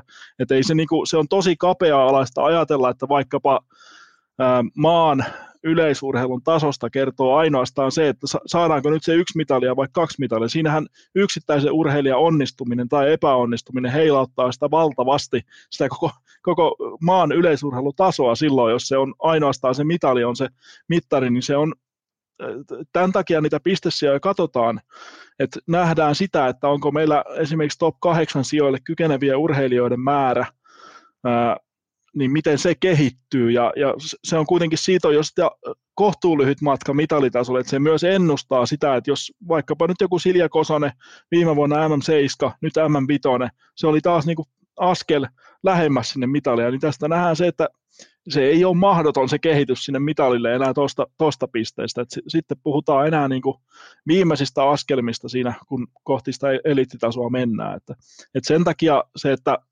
se kertoo mun mielestä paljon enemmän maan yleisurheilun tasosta tai, tai maan urheilutasosta. Katsotaan kuitenkin pikkusen laajemmalti sitä, ettei se yksittäinen onnistuminen tai epäonnistuminen heilauta niin voimakkaasti sitä koko maan ikään kuin näkymää ja tasoa. Mä haluaisin ehkä jatkaa vielä vähän tuota keskustelua ja nyt kun tähän yleisurheilu otettiin tässä vaiheessa jo, niin tämä, kun Vilma Murto nyt, oliko se kahdeksan vuoden mitaliton putki, mikä meni katki tämän pronssi, pronssin tota, ää, takia, niin millainen maku te nyt sitten jäi, koska koko kansahan odotti sieltä vähän niin kuin sitä kultaa, ja mehän ollaan totuttu, että niin kuin se on voitto tai ei mitään, varsinkin niin joukkueurella, ja tuollahan pystyy nyt lukemaan, että, että ihmiset ei niin kuin tiennyt oikein miten reagoida, kun siellä oli kuitenkin se mahdollisuudet kultaa, nyt tuli pronssi, niin se on vähän niin kuin katkeran sulone ehkä, että onko tämä nyt niin kuin, torille vai ei? Saatteko kiinni? kiinni saa, saa kyllä. Siis mä osaan tämän hyvin yhdistää keihäänheittoon. Helanderi, ihan paska kisa. Näin kun mä katson tuossa sohvalta. Mutta kun mä tiedän sen, mä tiedän sen, että tota noin, kuin pienistä jutuista se koostuu, ensinnäkin terveys ja sen hetken äh, tota noin, äh, valmistautumisesta lähtien fiilikseen ja plää, plää, plää, kaikki nämä, niin jos se osuu kohdalle, niin Helanderi olisi pystynyt voittamaan, mutta totta kai mua katsojana harmittaa ihan hitosti se. Mutta kun mulla on taas niin kova tieto, niin kuin tähän ikään kuin tullut, että mä tiedän, kuin paljon sun täytyy olla elämäntapa intiaani 24-7, monta olympiadia sä pystyt vetää siitä, että sä oot vaan ja ainoastaan siinä lajissa kiinni. Et sun täytyy olla vähän hullu, sun täytyy olla skitso niin sanotusti, että sä pystyt tavoitella, onhan nyt norjalaiset hei, otetaan siitä norjalainen, otetaan noin hollantilainen sää Bol, joka tuli ton viimeisen kisan päätti tuossa aivan huikin, niin se on niin kovan työn takana, että mä en edes suosittele sitä normi-ihmisille, että ne on siinä. Et, et tota, se on, se, et mä sen ymmärrän, mutta mä ymmärrän hyvin, mitä sä ajat takaa sitä, että osaa meitä harmittaa, me haluttaisiin nähdä sitä, sitä tota noin, mitalisadetta pilvin pimeen, mutta helpommin sanottu kuin tehty, mutta niin kuin mä otin tässä, että mä oon suuri Topi Raitanen fani, ja, ja tota noin, niin, niin, niin tota, mä ymmärrän tietyllä tavalla. Joo, siis välillä se ei vaan, kaikki, kaikki taivaan kappaleet ei vaan ole kohdalla. Et oli hauska, mä olin lauantaina pelaa golfia, golfia tota, ja siinä vaihdoin golfkenkiä jalkaan, niin kuulin, kun kaksi vanhempaa herrasmiestä spekuloi yleisurheilun MM-kisoista, että ää, muun muassa naisten moukarista, että ei tuonut Kosonenkaan mitalia. Sille, että niin, että se oli maailman parhaiden joukossa, heitti karsinnassa ennätyksensä, heitti finaalissa uransa toiseksi parhaa heito ja sijoittu viidenneksi, niin kai sen pystyy sitten joku pettymykseksi näkemään siitä, mutta, mutta tota, ehkä tässä niin kuin on hyvä muistaa se realiteetti, että, että ei se niin kuin Vilma Murto vaikkapa seiväsfinaalissa, niin ei se ainoa ollut siellä, jolla oli mahdollisuus voittaa se kisa. Siellä oli Nina Kennedy, siellä oli Katie Moon, siellä oli äh, Tiina Suteis ainakin, käytännössä niin kuin saman tason urheilut, niin ei kaikki voi voittaa. No nyt voitti kaksen kisa itse asiassa, ne Kennedy ja Moon jako voiton siinä, mutta yleensä siellä voi olla vain yksi voittaja. Niin kyllä ne muutkin yrittää tehdä parhaansa siinä kilpailussa, ja joskus se vaan menee niin, että sä et voita, että, että et niin kuin, e, en kyllä pysty näkemään sitä vaikkapa Vilma Murron pronssimitalia millään lailla pettymyksenä. Tai vaikkapa näitä top 8 sijoja, mitä tuli Kosonen, Helander, ää, Partane. Partanenkin käveli Suomen ennätyksen ja oli kuudes. Ää, no Helander ehkä, ehkä niin kuin mutta, mutta siinäkin oikeastaan kun Helanderin kohdalla katsotaan, niin sekin meni sen tämän kauden perustasolle se finaalin tulos 83-38, eli tavallaan se, mikä on realistista odottaa, että totta kai hänellä on varmasti mahdollisuudet parempaankin tulokseen, mutta, mutta ei, se, ei se vaan kaikilla aina onnistu. Et, et pidän sitä seiskasiakin aika pirun kovana saavutuksena. Joo, sen takia Hellanderikin harmitti. Näkyi ihan selvästi sen kehon kielestä kisan jälkeen. Se tiesi, että silloin olisi ollut reservissä rysäyttää, mutta nyt kun ei lähtenyt, ei saanut kiinni, oli jotain jonkinnäköistä, mitä lies sitten onkin. Ne varmaan pitkämäen käykin sitä läpi, koska täydellisessä pöljässä päivässä niin se olisi läväyttänyt kanssa sen 90 yli mä uskon kyllä, että siellä löytyy potentiaali. Ja tässä on hyvä muistaa, että kun jenkit nuji Euroopan mitalleissa, ja mistä jenkkien menestyminen johtuu, se on kilpailuyhdyskunnan ihan, ihan tarhasta lähtien. Se, se on niin, niin läpikohtaisin, läpikilpailtu yhteiskunta kuin olla ja voi. Ja kun siellä on päälajit on koripallo, jenkkifutis, baseball, ja kaikkihan ei pysty näitä lajeja pelaamaan. Ja näistä, jo pelkästään näistä massoista löytyy niin kovia urheilijoita, jotka siirtyy sitten esimerkiksi yleisurheiluun aika helpostikin, koska siellä on niin paljon lahjakkuutta kuin olla ja voi. On, ja sitten jos katsotaan vielä vaikkapa kun suomalaisia yleisurheilijoita on lähtenyt Jenkkien NCAA-systeemiin ää, harjoittelemaan, opiskelemaan, niin aika harvalle se on itse asiassa ollut toimiva reitti, mutta se, sehän perustuu perustuu ihan eri logiikkaan kuin Suomessa tämä niin kuin meidän harvojen huippujen vaaliminen, koska se perustuu siellä massan lakiin. Puhutaan sitten mistä tahansa ur, tota, lajista, joka NCAA-systeemissä on. Siellä on niin paljon tulijoita, että, että niillä on ikään kuin varaa vetää niin limitillä, että ne hyväksyy sen, että iso osa niistä urheilijoista menee rikki sen yliopistovuod- tai yliopistokauden aikana tai ei kehity tai muuta, mutta sieltä tulee aina massaa on niin paljon, niin sieltä tulee aina läpi sanotaan tarvittava määrä sille, että, että he, se heidän systeemi tuottaa niin kuin maailman laadukkainta urheilijamassaa niin sanotusti. Niin ja tässä on muistettava se, että yliopisto, kun se ei ole se ensimmäinen rykäsy, kun ne alkaa, ne on vetänyt sen high schoolin jo. Se high school on semmoinen, missä valmistetaan, että saat riittävän hyväksillä, hyvillä tuloksilla, riittävän saattaa olla jopa monilajeistakin koostuva, jotta sä saisit sen stipendin. Niin mm. Siinä on jo pitkät, pitkät ajat paukutettu menemään aika kovia juttuja, kovia harjoitteita ja haettu niin sanottua valmennusetua ympäri maata. Mm. Et sen takia näillä on sitä massaa aika paljon tuontaa melkein laji kuin laji sinne. Ja muistettava, että kun mä juttelin tuon meidän kuvaajan kanssa, joka on itse ollut siellä sataisen juoksijana tai pikajuoksijana on ollut tuo yliopistoputken käynyt, niin sanoi, että siellä on esimerkiksi niin jenkkifutajatkin, niin, niin heilläkin oli neljä, viisi jenkkifutaajaa, jotka paino kympin pintaa satase. Mm. Näin se on. Siis jenkkifutissa vielä noit varsinkin juoksupuolella tosi paljon sieltä sitä massaa pois. Osittain sen takia aika isot korvaukset tuolla NFLn puolella. jäikö teille yleisurheilusta jotain muita lajeja tai suorituksia mieleen, mitä tuossa on nyt? Ei ole vielä mainittu, ei tarvitse olla siis suomalaisia, tuli vaan tuossa mieleen.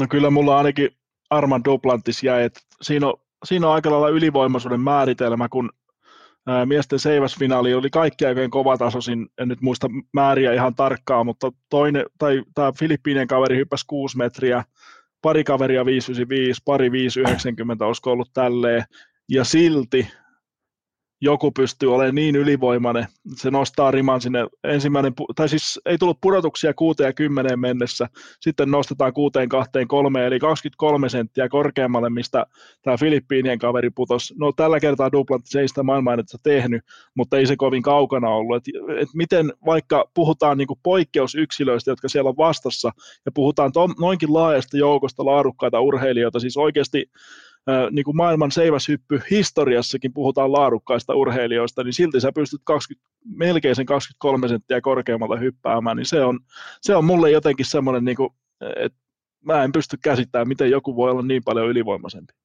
Kyllä, kyllä sekin alkanut hei 24-7 vaippaajasta lähtien. Ihan mm. pikkupoika on oppinut kätellen, se on hypännyt jo sohvalle tietyllä seipäällä. Kyllähän sitä on niin tykitetty mene, menemään ja ja varmaan on siinä ympärillä ihmiset koko aika hokenut, toivottavasti ei kukaan polta tota poikaa loppuun. Mutta ainakin edelleenkin näyttää rakastavan seiväshyppyä yli kaiken, ainakin ul- ulkoisesta hapituksesta päällä. Mutta Inge Britseen mulle jäi mieleen, kun sitähän pidettiin, että siinä oli pettymys toi, toi tota noin, Tonni se hopea. Niin. Tonni vitosen hopea ja mm. vi, vi, vitosen kulta. Et tota, ja ilmeisesti oli kipeänä, mutta kun tästäkin on dokkari tehty, niin, niin, niin kyllähän nämä jätkät on painanut aika kovaa polkua läpi. Et, et, suosittelen, kun tota leikkiä kenellekään, en välttämättä, mutta jos ton on valinnut ja siitä tykkää, niin ei ole ainakaan multa pois.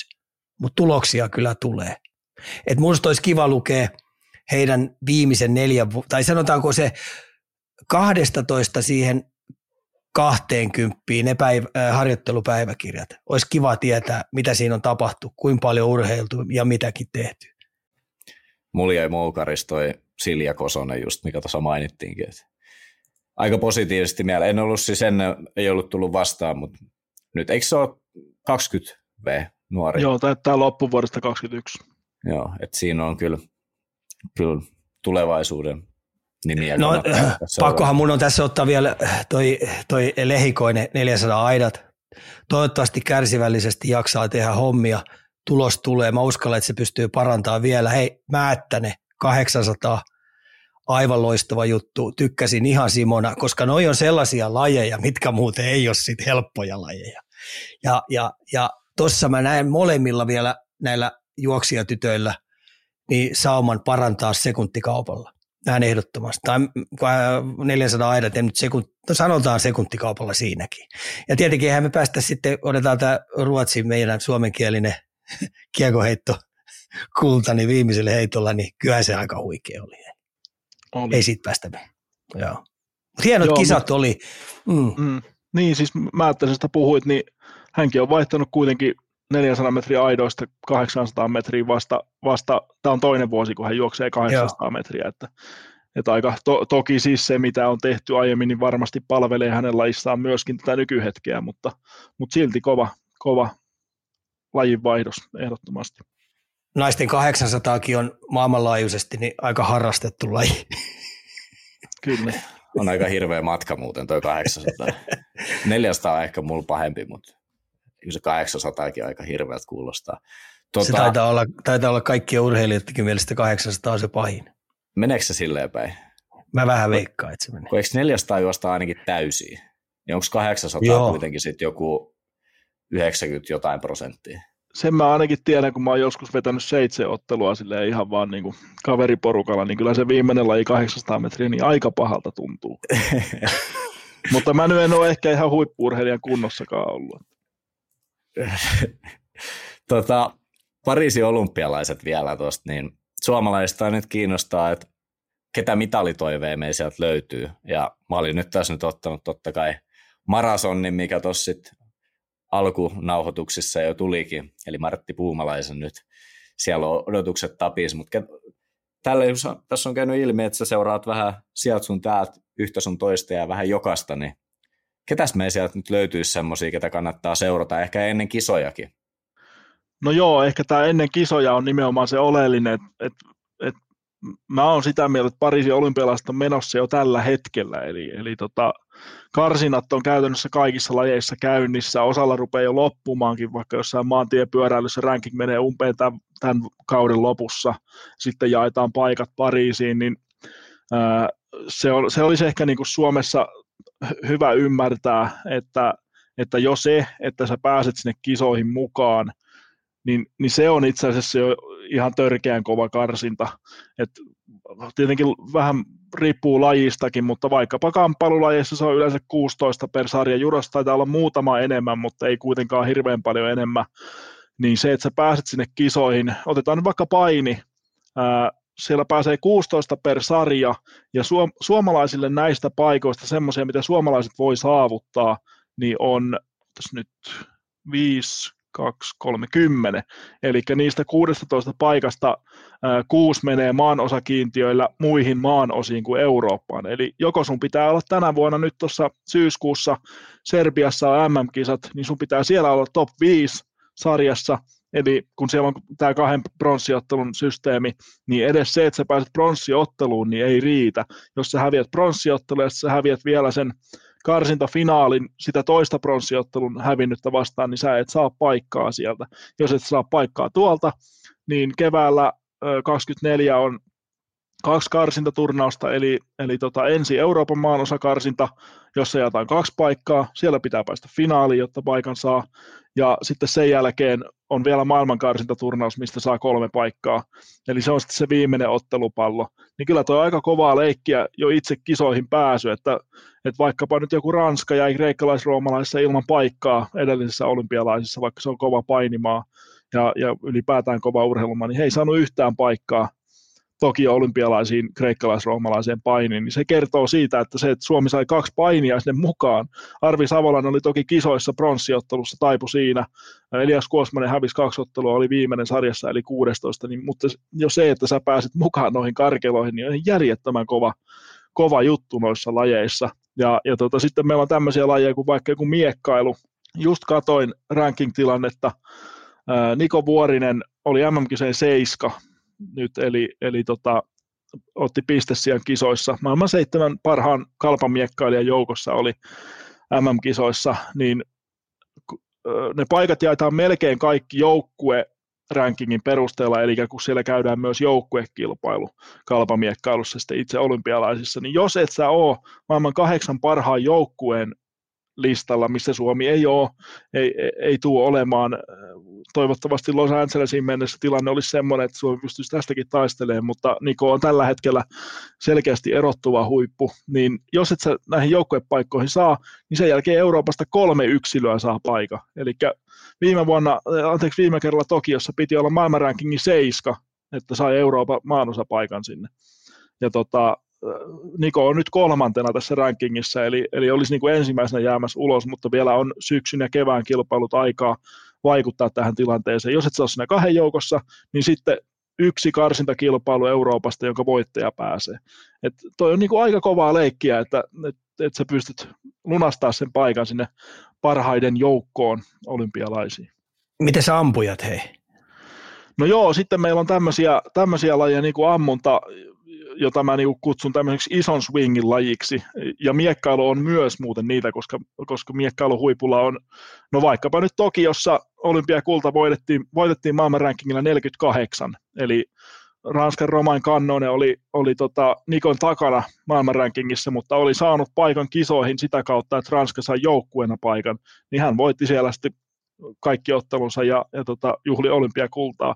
Niin tämä kuvastaa sitä, että siinä on aika iso swingi, että sun ei tarvitse paljon epäonnistua, varsinkin kun mennään tämmöisellä pudotusformaatilla, niin sä ootkin siellä sijoilla 33-64 versus se, että sä, sä voit vaikka voittaa sen kisan. Eli, eli käytännössä jokainen miekkailija, melkein jokainen miekkailija voi voittaa yksittäisessä ottelussa kenet tahansa, ja yksittäiset ottelut ratkaisee sen, kuka pääsee eteenpäin siinä. Niin miekkailu on yksi tämmöinen iso swingin laji, samoin ammunta. Et siellä ei tarvi montaa milliä olla se tähtäin vinossa, niin sä ootkin siellä, siellä, siellä 50, koska se taso on niin laaja näissä lajeissa. Eli, eli tota, vaikkapa nyt jossain haulikkoammunnassa, niin sellaisia 120 päälle pystyviä vaikkapa miehiä maailmassa, niin niitä on varmaan semmoinen satakunta, joka pystyy 120 kautta 125 kiekkoa peruskilpailussa rikkomaan. Ja se virhemarginaali on siinä vaiheessa aika pieni, että jos, jos sulla on viidessä 25 kiekon sarjassa, olikohan MM-kisoissa niin, että 123 pääsi uusintaan finaalipaikasta. Eli jos sä ammut kaksi ohi siinä peruskilpailussa, niin sä oot jo todennäköisesti ulkona siitä kuuden parhaan joukosta. Niin nämä on silleen aika ison swingin lajeja, mutta siellä esimerkiksi Eetu Kallionen on tällä hetkellä Skiitin maailmanrankingin ykkönen, eli, eli tota, hän oli nyt MM-kisoissa kakkonen, otti hopeamitalin Azerbaidsanissa, mutta muutenkin tänä kesänä Euroopan kisojen pronssi, Lonaton maailmankapin pronssi, niin, niin tuossa ruvetaan niin puhumaan jo oikeasti aika kovasta suoritustasosta, jossa, jossa tuommoisessa ison swingin lajissa pystyt kilpailusta toiseen olemaan siellä podiumilla.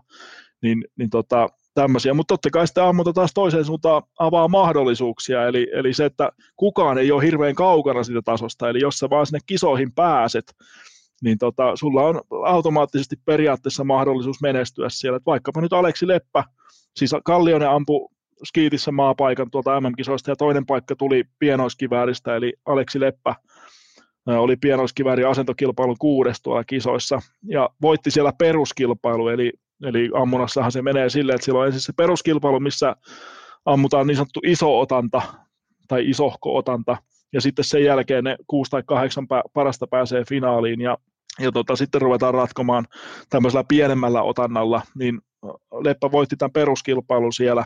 Finaalissa oli kuudes, se riitti just ja just maapaikkaa, eli mm jaettiin neljä maapaikkaa, ja sitten kun siellä oli mukana kaksi sellaista, jotka oli pystynyt sen paikan jo saavuttamaan ennen sitä, niin se avasi Lepälle kuudennella siellä tämän paikan, eli, eli käytännössä ammunnassa sun pitää pystyä ampumaan mitalisijalle tai hyvin lähelle mitalisia semmoisessa kilpailussa, missä niitä paikkoja jaossa, ja niitä on, onkohan niitä nyt joku 5-6 tässä puolitoista vuoden aikana, missä se mahdollisuus tulee. Eli jossain niistä pitää olla käytännössä podiumilla. Aika raju leikki kyllä. On, ja sitten on mitäs, isos... me, mitäs, me, niin. mitäs meidän uinti esimerkiksi? No uinnissa se menee tulosrajoilla, ja ne tulosrajat on ihan järjettömän kovat, eli Matti Matson oli nyt MM-kisojen kymmenes tänä kesänä, eli ei täysin onnistunut kausi, tai varsinkaan arvokilpailu Matsonille, mutta hänkään ei ole sitä rajaa vielä uinu. Eli, eli siellä ei, puhutaan siis viime kisojen olympiapronssimitalistista, ei ole pystynyt vielä uimaan sitä, sitä tota, kisoihin vaadittavaa tulosrajaa. Jos et sitä sitä niin sanottua A-rajaa pysty uimaan, niin sitten B-rajoilla voi päästä, mutta niitä pääsee luultavasti yksi tai maksimissaan kaksi per uintilaji. Eli sun pitää olla siinä ihan hollilla, että sulla on sitä kautta mahdollisuus. En yhtään epäile, etteikö tämä matsulilta onnistu, mutta, mutta ei, ei siellä niin kuin muita uimareita ei tällä hetkellä ole ihan siinä niin kuin rajan lähe, läheisyydessäkään, ihan siinä välittömässä läheisyydessä ei ole ollut. Eli, eli kyllä se jo, että me saadaan uimari tai varsinkin uimareita kisoihin, niin sekin vaatii jo, jo aika paljon. Yleisurheilussa tietysti tulosrajat on myös hirmu kovat. Neljä on sen nyt tänä kesänä pystynyt sen rajan tekemään, kun se aukesi ensimmäinen heinäkuuta se ranking-ikkuna, eli Viivi Lehikoinen, ää, Vilma Murto, sitten on Aku Partanen ja Silja Kosonen pystyi mm karsinassa heittämään sen 74 metriä, mikä oli, oli rajana niihin kisoihin. Neljä on pystynyt nyt sen saavuttaa. Sitten jos ei sitä tulosrajaa pysty tekemään, niin mennään tähän kansainvälisen yleisurheiluliiton ranking-systeemiin, mistä on paljon puhuttu. Eli tota, sitten sitä ruvetaan ikään kuin täyttämään silleen, mutta et se, se ole, että jos sä pystyt tälleen niin kuin tänä kesänä sen tulosrajan tekemään, niin se kertoo jo se, että jos sä pystyt sen luokan tuloksen tekemään, niin se kertoo jo siitä, että sä oot maailmanluokan, ihan absoluuttisesti maailmanluokan urheilija. Tuleeko ikaa vielä mieleen jotain lajeja? Mulla on seuraava aika kivulias ainakin. Ei, kyllä siitä oli hyvä muistutus se, että tota, no, niin, tämä millä Ilkka aloitti, että, että ihmisten pitää ymmärtää, että tällä hetkellä on olympialaiset käynnissä jo. Mm. Mm. Niin, siis se on noin 10 000 urheilijaa, mitä pääsee, pääsee kisoihin ja siellä on, onkohan Pariisissa joku 300, jos ulkomuistista heitä, niin 330 mitalilajia. Eli sitten kun ruvetaan miettimään urheilijamäärä per laji, vaikka vetäisi suoralla jaollakin tuosta, niin ei se kovin suuri ole. Että totta kai siellä on sitten semmoisia, jotka on useammassa lajissa mukana sun muuta, mutta, mutta tota, kyllä se jo, että sä pääset sinne kisoihin, ja varsinkin kun ottaa vielä tämän maanosa kiintiöt huomioon, eli kaikissa lajeissa kuitenkin pyritään varmistamaan se, että kaikista maanosista tulee edustusta, niin se tarkoittaa aika useassa lajissa Euroopalle semmoista tilannetta, että se ei ole e-, edullista yrittää sitä paikkaa nimenomaan Euroopasta saavuttaa. Eli se, se nostaa vielä tätä kynnystä niin kuin suomalaisurheilijoille yrittää päästä edes sinne kisoihin. Joo, mulla oli tuossa, kun sanoit, että olympialaiset on käynnissä, seuraavana mulla on koripallo ja susijengi, jossa nyt sitten Japanin tappio, mikäli en väärässä ole, niin nimenomaan tämän aiheutti, että – olympiapaikka nyt sitten ensi vuodelle meni vähän niin kuin siinä sitten, ellei nyt jotain, onko se niin, että pitäisi voittaa Saksa ja kaksi seuraavaa peliä vielä, mikä alkaa sitten aika matkan takana olemaan, niin otetaan ei, nyt siihen sitten. Joo, ei ole itse asiassa ei ole vielä varmaa tämä, että, eli siis toihan koripallossa, no kun puhuttiin tästä kovasta karsintasysteemistä, niin koripallossahan ensinnäkin siis kisoihin pääsee 12 maata, mikä on jo sinänsä aika kova karsinta koripallon kaltaisessa pelissä. Näistä yksi paikka menee Ranskalle kisaisäntänä. Sitten jaetaan maanosapaikkoja. Jos nyt en ihan väärin muista, niin kisoista jaetaan seitsemän paikkaa. Eurooppaan kaksi, eli kaksi parasta Euroopan maata pääsee suoraan kisoihin MM-kisoista. Todennäköisesti vaatii vähintään välieräpaikkaa, siis Ranskan lisäksi kaksi. Ja Ranskahan nyt joutuu myös noihin alempiin jatkosarjapeleihin, eli Ranska ei ole sotkemassa tätä, tätä jakoa nyt näissä kisoissa. Sitten Amerikkaan menee muistaakseni kaksi paikkaa ja muihin maanosiin yksi, eli Aasia, Afrikka ja Oseania. Eli siinä on seitsemän paikkaa plus, plus tota Ranska, eli kahdeksan paikkaa jaettu. Ja sitten loput neljä paikkaa jaetaan kesällä 24 tämmöisissä olympiakarsintaturnauksissa, mihin pääsee 24 maata. Ja nämä joukkueet nyt suurimmaksi osaksi karsitaan myös MM-kisoista. Eli sieltä otetaan paras Afrikan, paras Oseania ja paras Aasian maa, niin ne täyttää kolme paikkaa ja sen jälkeen 16 parasta näistä kisoista saa paikan niihin karsintaturnauksiin, mitä siis pelataan neljä kappaletta, kuhunkin tulee kuusi joukkuetta ja ainoastaan voittaja sitä kyseisestä turnauksesta pääsee itse kisoihin, niin tota, se, on, se riippuu nyt vähän niitä, että miten ne asettuu ne Aasian, Oseania ja Afrikan maan osapaikat näihin karsintaturnauksiin, että mikä, mikä sija riittää, mutta kun laskee tämän seitsemän suoran paikan saavaa, niin sija 23 minimissään riittää. Ja jos siellä on edessä Ranskaa tai sitten näitä, jotka saa näitä maanosapaikkoja tähän karsintaturnauksiin, niin sitten saattaa riittää jopa siellä 27 saattaa riittää. Ja Suomihan on nyt, nyt tietysti huonossa asemassa, koska kaksi peliä on hävitty ja Saksa-peli on vielä tulossa, mikä on kova, mutta sen jälkeen on vielä tämä niin sanottu alempi jatkolohko, missä tulee kaksi peliä, niin ainakin mun matematiikan mukaan voittamalla nämä kaksi peliä, niin on vielä mahdollista tuohon parhaan 23 tai parhaan 27 maan joukkoon selviytyä sanoisi nyt, että kuinka iso se mahdollisuus on. Koska mä, mä luulin jo hetken, että mä oon kartalla tässä systeemistä, mutta en näköjään sitten niinku ollenkaan. Niin onko tämä sitten oikein niinku takaportti 5, 5 prosentin chanssi, jos me voitetaan ne kaksi peliä, vai onko siinä ihan oikeasti on, realistiset? On, on, on, realistinen, jos ne kaksi peliä pystyy voittamaan siellä jatkolohkossa, niin ihan, ihan on realistinenkin mahdollisuus vielä. Okay. Eli missään nimessä vaikka, vaikka tietenkin niin kuin, äh, tämmöisiä alempia jatkosarjojen pelaaminen, niin en ole suurin fani tämmöisissä kisoissa, kun tie, tiedät, joukkue tietää ja kaikki tietää, että sitä, sitä, mitä tultiin tavoittelemaan kisoista, niin ei tulla saavuttamaan, niin sitten vielä jatkaa pelaamista, niin eihän se tietenkään niin kuin mun, mun urheilukäsityksessä ikään kuin optimaalinen tilanne ole, mutta tämä tekee just tämä, että on mahdollisuus siihen olympiakarsita-turnaukseen, niin se, se tuo nyt siihen muun muassa silleen järkevää porkkanaa, että on niinku relevanttia pelaamista siinä kuitenkin näissä otteluissa. Niin tästähän Susiengin pelistä nousi kauhean paskamyrsky sen takia, koska moneen, moneen, moneen vuoteen niin ei ole tullut näin huonoa peliä susi, susilaumalle.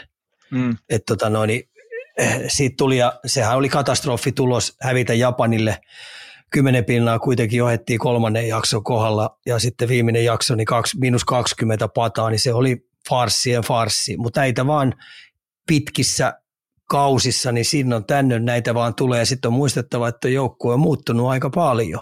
Siis itse asiassa mun, mun silmissään niin koripallo sohva coachina, niin jopa liiankin paljon. Et, et Markkasesta on tullut meidän ainoa supertähti – kiistaton supertähti. Se on ainoa meidän pelaajista, joka pelaa maailman kovimmassa sarjassa. Niin sen ruokkiminen, sen peluuttaminen ja, ja sitten siellä on tosi paljon nuoria, taitavia, hyviä tulevaisuuden pelaajia, mihin ne sitten asettuu pelaamaan. Että et meidän toinen kokene, kokenut pelaaja, niin Sasu Saliin. Ja, ja sekin pelaa kuitenkin Espanjassa, se on siellä – tarpeellinen omassa roolissaan, yksi maailman, tai sanotaanko yksi Euroopan parhaimmista omassa roolissaan. Niin tämmöisen kombinaation rakentaminen sillä, että illasta toiseen ne pystyy pelaamaan ehjän 40 minuuttisen, niin se on, se, se ei vaan yhdessä kesässä lähde pelittämään, ei sit millään. Tuossa oli mun mielestä ihan jopa looginenkin tämmöinen ohipeli tuli, tälle maajoukkueelle. Sen näki kaikesta niissä, että ne ei ne pojat vaan yksinkertaisesti pystynyt käsittelemään sitä pelin aikana. Ja siihen tulisi tietenkin äh, äh, tämmöisenä laastarin lappuna, niin tulisi tämmöinen termi kuin kokemus auttaisi. Mm. Onko nämä niitä oppirahoja sit, mitä esimerkiksi Lätkän puolella maksettiin aika kauankin tuossa? Niin? No joo, siis meillä on Lätkässä, me tullaan ihan samaan tilanteeseen ihan just. Eli, eli Jalosen Jukan ikäluokan, mitkä on nämä meidän mitalit tullut, niin meidän, meidän miesten maajoukkueille alkaa samat karkelot. Toi ikäsukupolvi on kulutettu loppuun, niin tulee uusi sukupolvi, ottaa uudet soihdunkantajat. Ja esimerkiksi jos mä katson nämä, jotka Euroopassa pelaa, niin meidän Euroopassa Sveitsissä pelaa joukkueellinen, Ruotsissa pelaa joukkueellinen ja sitten muutama jätkä SM-liigasta mahtuu tähän Euroopan maajoukkueeseen. Niin tämä tulee ihan oikeasti sukupolven vaihdos. Niin jääkiekko rupeaa maksaa samoja oppirahoja, uskalla väittää jopa seuraavissa MM-kisoissa, ellei sitten Jukka vedä taas jotain kania hatusta. Niin ja siis silleen, että e, e, en tunne nyt tätä just Susiengin tapausta sisältäpäin niin, niin hyvin, mutta että onhan se selvää, että kun miettii tätä Susiengin nousua, niin siellä on koko ajan ollut kuitenkin kokeneita pelaajia, paljon Hanno Möttölää, Teemu Rannikkoa alkuvaiheessa, siihen kasvo Sean Huffia, Petteri Koposta, Tuukka Kotti ja tämän tyyppisiä pelaajia. Nyt siellä on kuitenkin kokeneesta päästä on Sasu Saliin aika lailla yksinäinen, että, että Laurikin vaikka hän on kokenut, niin eihän kuitenkaan vielä sille maajoukkueen ympyrössä kovin kokenut ole, ja kuitenkin 26-vuotiaasta pelaajasta puhutaan vielä, niin, niin kyllä täälläkin varmasti niin kuin oma, oma vaikutuksensa on. Toi, mä olin tuossa ottanut ylös, kun en itse pidä, pidä itseäni niin koripallohenkilönä, mutta jääkiekon puolelta aina helppo nähdä, että jos esimerkiksi niin kuin maajoukkuetoiminnassa, että miten sentterit vertaantuu toisten maiden senttereihin ja ma- sama maalivahdit, puolustajat, jne, niin miten kansainvälisellä tasolla meidän koripallomaajoukkue, niin onko meillä, no Lauri nyt tietenkin omassa ruudussaan esimerkiksi vertautuu melkein mihin vaan, mutta miten tota sit muualla, että jääkö meillä vajaaksi jo, jollain tietyillä peli, pelipaikoilla tai löytyykö sieltä jotain niin semmoisia heikkoja kohtia, mitkä esimerkiksi niin maajoukkue Susiengin kohdalla olisi niin sanotusti olisi aihetta korjata ja mä en mitenkään tarkoita tätä ehkä niin kuin negatiivisena, että mä haluan sen korostaa vielä, että omalta osalta ole iso saavutus, että tämmöinenkin keskustelu me ylipäätään käydään sitä, että eihän sekään ole itsestäänselvyyttä, että me ollaan MM-kisoissa, onko koripallo kolmanneksi pelatuin laji, niin, niin mua kiinnostaa sitä ainakin se, että miten noin yksilöt vertaantuu käytännössä ja niin, siis ky- niin siis kyllähän varmasti, jos mennään tämmöiseen pelaaja vastaan pelaajavertailuun ää, kärkimaiden kanssa, niin on se varmasti kylmä fakta, että ihan niin kuin kovin pelaajamateriaali Suomella ei, ei varmasti ole. Lauri vertautuu kyllä varsinkin näissä kisoissa käytännössä minkä, minkä tahansa maan ykköspelaajaan, että ehkä Luka Doncic ja tota, Shea Gilsus Alexander on, on sellaisia, jotka menneellä NBA-kaudella voi ajatella, että oli parempia tai, tai joukkueelleen tärkeämpiä pelaajia kuin Lauri, mutta tota, sen jälkeen tietysti tulee hiljaisempaa se, millä Suomi on pystynyt kompensoimaan tätä, niin on ollut se joukkuetekeminen, niin kuin varmasti kaikissa joukkuepeleissä Suomen, Suomen tota, historiassa, niin se kilpailuetu on, on aina tullut sieltä joukkuetekemisen kautta, ja, ja sen takia tämä niin pelaajavertailu yksi vastaan yksi, niin se, sehän ei joukkuepeleissä ole ihan niin yksilitteistä, että pystyy laittaa ja vetää siitä varsinkaan johtopäätökset, kumpi on parempi joukkue. Ei varsinkaan näissä maajoukkueturnauksissa, niin niillä me ollaan pystytty, toi susijengi on noilla leirityksillä ja tällä yhtenäisellä pelitavalla on pystynyt nuijia, koska siellä on niin paljon semmoisia sovittuja pelejä niin kassikaupalla, mutta kun nyt tämä sukupolvi on vaan vaihtunut, niin ne ei ole vielä selkäytimessä. Ja sitten varsinkin mä painottaisin vielä, että kun Markkasen rooli on niin iso, niin ei tämä muu yhteisö ole vielä oikein löytänyt tiet ja keinot, että millä pelistä ja illasta toiseen vähän tulostaulun, kellotaulun mukaan, niin pystyttäisiin palvelemaan parhaiten, että Markkasestakin saataisiin paras teho irti, ettei se peli mene niin sanotusti pakottamiseksi. Esimerkiksi sillä tavalla, mitä kävi Australia vastaan. Australia olikin päättänyt, että tuo Markkanen muuten pimitetään totaalisesti pois koko 40 minuuttia. Ja ne tuplas ja triplas sitä, niin silloin oltiinkin vähän taas sormisuussa, että miten nyt rakennetaan määrättyjä pelejä. Että tota puhutaan sitten kokemuksesta. Meillä on jalkapallossa ihan sama juttu, että eihän meidän jalkapallossakaan meidän parhaat pelaajat niin pelaa valioliigassa. Meillä ei ole yhtään valioliigapelaajaa. Ketä pelaa Espanjan sarjassa? Saksan sarjassa meillä on pari. eli, eli kun, kun, kun parhaisiin, täydellisessä maailmassa me saataisiin lähetettyä meidän nuorisoa hyvissä ajoissa pelaamaan kaikista parhaimpiin sarjaa. Nyt sitten nopealla aikajänteellä olisi kiva saada Markkaselle kavereita pelaamaan NBA. Ja siellä on hyviä nuoria pelaajia tulossa, mutta hei, tie on kivinen, tie on helvetin kova, se on 24-7, monta monta vuotta vielä tästä eteenpäin. Jätkät joutuu grindaamaan niin sanotusti itsensä ylöspäin tai löytää itsellensä hyvä pelipaikka, jotta sä kehityt, ettei sä vaan joudu penkille. Et se on kovaa leikkiä kyllä. Me, me, lentopallossakin on käynyt ihan sama juttu, että et kun sukupolvivaihdos on lentopallossakin tullut niin naisissa kuin miehissä, niin, niin, niin taas sen kiriminen, että saataisiin samoja tuloksia, niin se vaan ottaa aikaansa.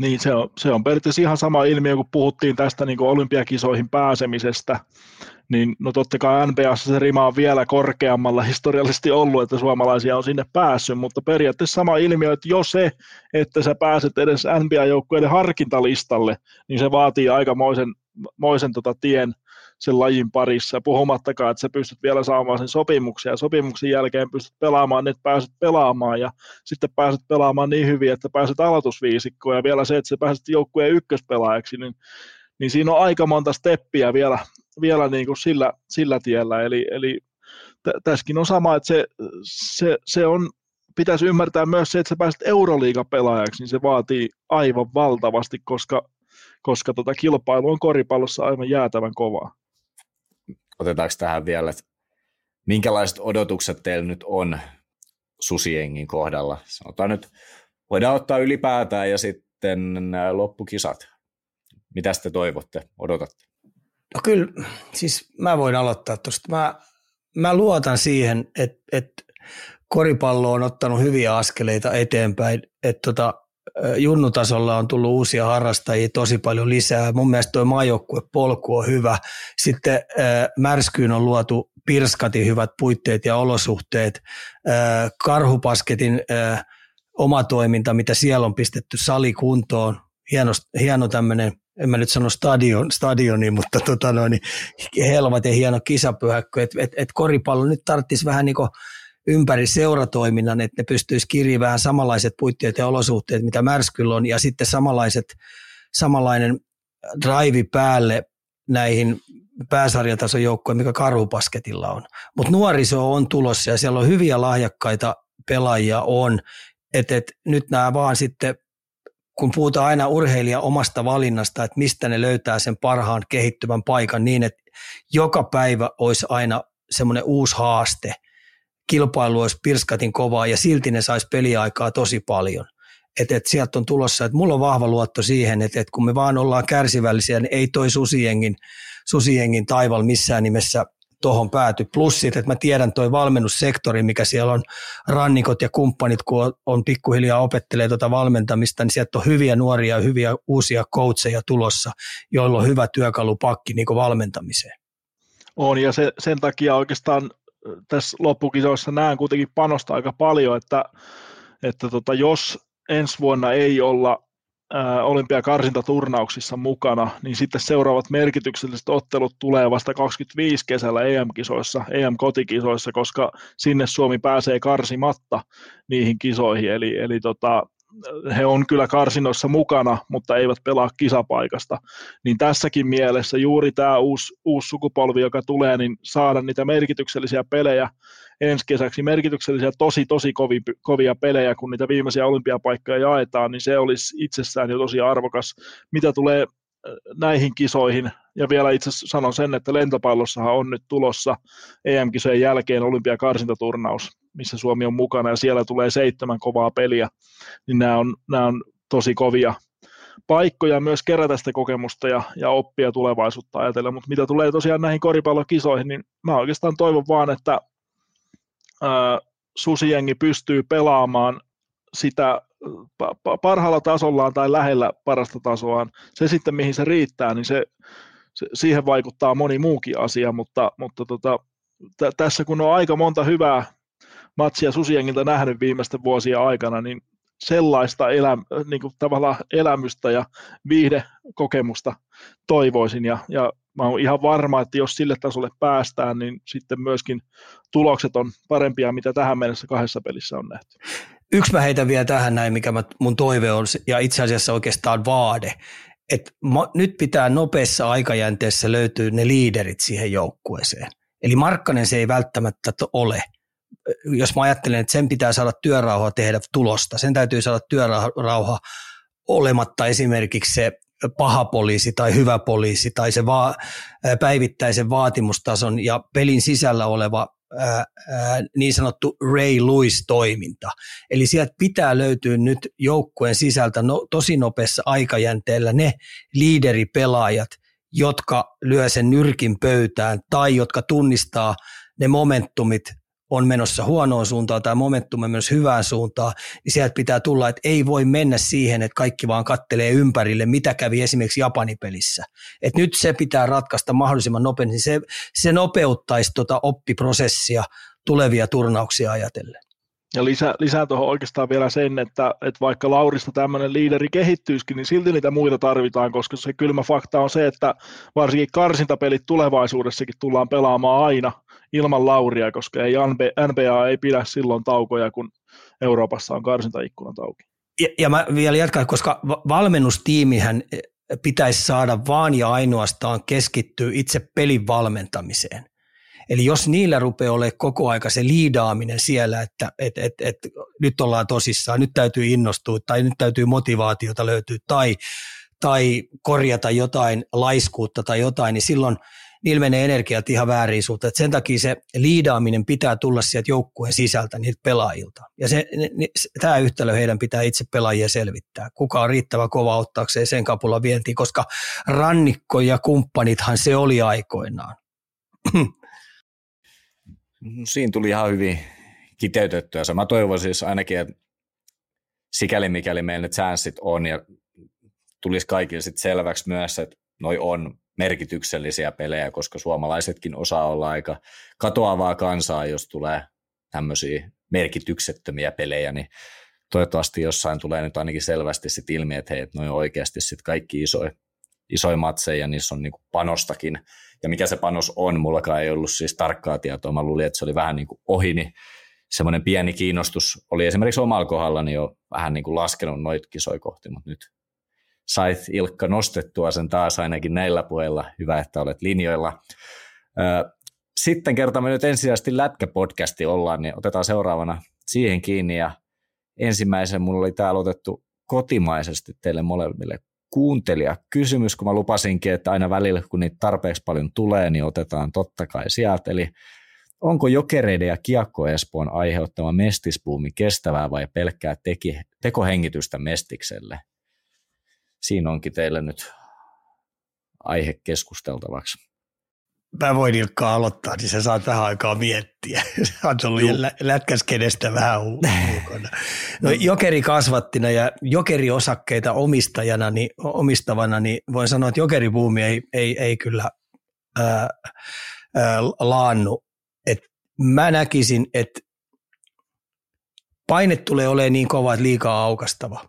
Ja pitää tulla ilman muuta kilpailu ja paine sarjapaikan pitämiseen ja ylöspäin pääsemiseen pitää nousta. Ja Espoolla ja Jokereilla on työkalut, pelaajamassa on sitä, sitä, sitä, tota noin, sitä varten jo riittävän isoa ja sitten siinä kävisi vielä pääkaupunkiseudulla vielä sillä että se kilpailuttaisi IFKta ihan älyttömästi. Eli IFKonkin pitäisi pistää se oma pulju siellä alhaalta päin ylöspäin kuntoon, että nythän ne pistää sitä ylös edustusta ihan kovalla kädellä kuntoon ja A-junnut, B-junnut, C-junnut menee vähän rekrytoin, rekrytointipuolella, niin tässä tapahtui iso juttu pääkaupunkiseudulla, että et, et, et, tota no, niin sarja auki ja Espoo ja Jokereiden buumi, niin ei muuta kuin ylöspäin. Sitten kun ne nousee liikaa molemmat, niin, tota no, niin sitten me voidaan mitata uudestaan. Mm mulla, mulla on jäänytkin vähän epäselväksi podcastin kuuntelut, mikä teidän kautta on liika, liikan sulkemiseen, mutta ei, ei, ei vaiskaan. Tota, niin siis tässähän nyt on, otetaan tätä kautta, että, että tota Valtteri sanoi äsken, että ää, kiinnostus vähän niin kuin alkoi jo hiipua Susiengin MM-kisapelejä kohtaan, kun ei ollut ihan selvää, mikä se panos on siellä. Mm. Se on ihan sama juttu Mestiksen kanssa, että en mä niin kuin, mun on vaikea niin kuin urheilun kuluttajana mun on vaikea miettiä ole, olevani kiinnostunut Mestiksestä niin kauan kuin ei tiedä oikein, mistä siellä pelataan. Et jos, jos siellä pelataan jostain mystisestä mestismestaruudesta, mikä tarkoittaa sitä, että sä oot Suomen 16 paras jääkiekkojoukkue, niin ei se, ei se mua innosta katsomaan niitä pelejä. Et se, se, et jos kysymys oli se, että kuinka kauan niin kun tai onko tämä vaan tämmöistä väliaikaista hapetusta, mitä Jokerit ja Kiekko tuo, niin kyllä siis se on mun nähdäkseni väliaikaista hapetusta niin kauan, kun se sarja ei ole auki. Joo, ja tässä on nyt sitten tämä ilmiö, mä heitän vielä tähän näin, että kun tuossa rupeaa nämä, jotka ei, ei, ei löydä, nämä varatut pelaajat, eli kun sä oot 18 ja sut varataan, niin aika moni rupeaa tekemään sen ratkaisun, tai sitten sulla jäät varausta, varausta vajaaksi, niin nämä 18-19-ikäiset 20 jätkät niin tekeekin sen valinnan, että lähtee Pohjois-Amerikkaan pelaamaan sitä heidän paikallista A-junnusarjaa tai lähtee yliopistoon sinne, jos ne on hoitanut koulunsa hyvin, niin näitä rupeaa nyt entistä enemmän niin vankkureittain lähtemään. Ja se on tietenkin meidän liigallekin tosi huono. Et me nähdään nyt tuossa esimerkiksi sportilla, niin mitä niillä on 12 ulkomaalaista. Kyllä. Mulla oli täällä mm. toinen semmoinen ehkä pieni mietintää aiheuttava kysymys, tai ei edes kysymys, vaan toteamus teille. Eli kuinka sääli se olisi, jos liiga ei aukea, mutta jokerit jotain takaporttia, tai kiekko Espoo nousee esimerkiksi niin kuin hakemalla vaan liigaa. Mulla vaan tuli ajatuksenakin jo se, että jokerit tai kiekko Espoo pelaisi liiga noususta, niin se olisi ihan käsittämätöntä mainosta niin kotimaisella jääkiekolla. Niin näettekö te, että se on mahdollisuus oikeasti, että niin kuin se tuolta nyt seuraava jengi, ketä nousee liigaan, niin se ei pudota, A, pudota ketään ja B, nousee niin kuin ihan kabinettipäätöksellä. Voiko tässä käydä niin? No mä oon itse lä- nähnyt läheltä neljä kabinettipäätöstä. Ja, ja sille viidennelle, mikä me oltiin silloin tutona viidenne, niin, niin käskettiin olla rauhassa, että maltti ja teidän vuoro tulee. Nyt kun mä oon siirtynyt jo ajat sitten tutosta pois, niin mä oon katsonut tästä pulun silmällä, niin tuton vuoro muuten ei ole vielä tullut. Eli olen haistavina niin, ää, päättäjiltä tiettyä kusettamista. Joo, näin se on, mutta siis niin, vastatakseni siihen alkuperäiseen kysymykseen, niin eihän se Jokerit ja Kiekko Espoo ei hapeta määränsä kauempaa mestistä, jos, jos tota, he poistuu sieltä, mutta sieltä ei edelleenkään voi sen jälkeen nousta. Että. Joo, kyllä tämä on tämän vuoden jälkeen nähty. Hmm. Tämä Espoon ja Jokereiden buumi, se on tämän vuoden jälkeen nähty, se on ihan selvä. Joo, toi olikin se itse asiassa vastaus, on, mikä mä halusinkin tuohon. Joo, toi on niin nähty, että sen takia niin kuin mä jo sanoin neljä-viisi lähetystä sitten, että silloin kun tämä tuli, että nyt jos päättäjille olisi vähänkin munia, oikein kunnon kivekset säkkiä alla ja luonnetta, että kun kilpailu bisneksi on lähtenyt mukaan, niin sarja auki välittömästi. Tänä vuonna niin tuo kentällä kuhisis. Joo. Mm. Joo. Ilkka tuossa sanoi, että tämä on sen verran toistuva aihe meille, että päätään eteenpäin. tota, NHLstä oli ennakkoon huudeltu myös paljon ja, ja tota, sama liikan puolelta, älkää huoliko, kyllä ne sieltä tulee. Yksi alibiheitto, että voidaan sanoa, että tota, näitäkin on tota, käsitelty. Mitä te odotatte jääkiekon puolelta nyt, kun sarjat alkamassa eniten? Eli mikä siellä nyt on sitten se kiinnostavin? Tuossa nyt tuli, että toi Mestis, se on vähän semmoista, nyt se on jokeribuumin varassa, niin mikä on semmoinen, mikä nyt organisesti vähän niin kuin alkaisi jo tulee, tulee fiilikset sieltä? Mä aloitan, mä annan Ilkalle taas vähän aikaa miettiä, niin tota, mä odotan ilman muuta SM Liiga tuotteena sitä, että kamppailupelaaminen, taklauspelaaminen, tämmöinen aktiivinen nostetaan kunniaan. Eli annetaan, annetaan tota noin, viihdearvolle vähän niin kuin sijaa, että et pelaajat uskaltaisi heittäytyä siihen tapahtumaan huomattavasti paremmin.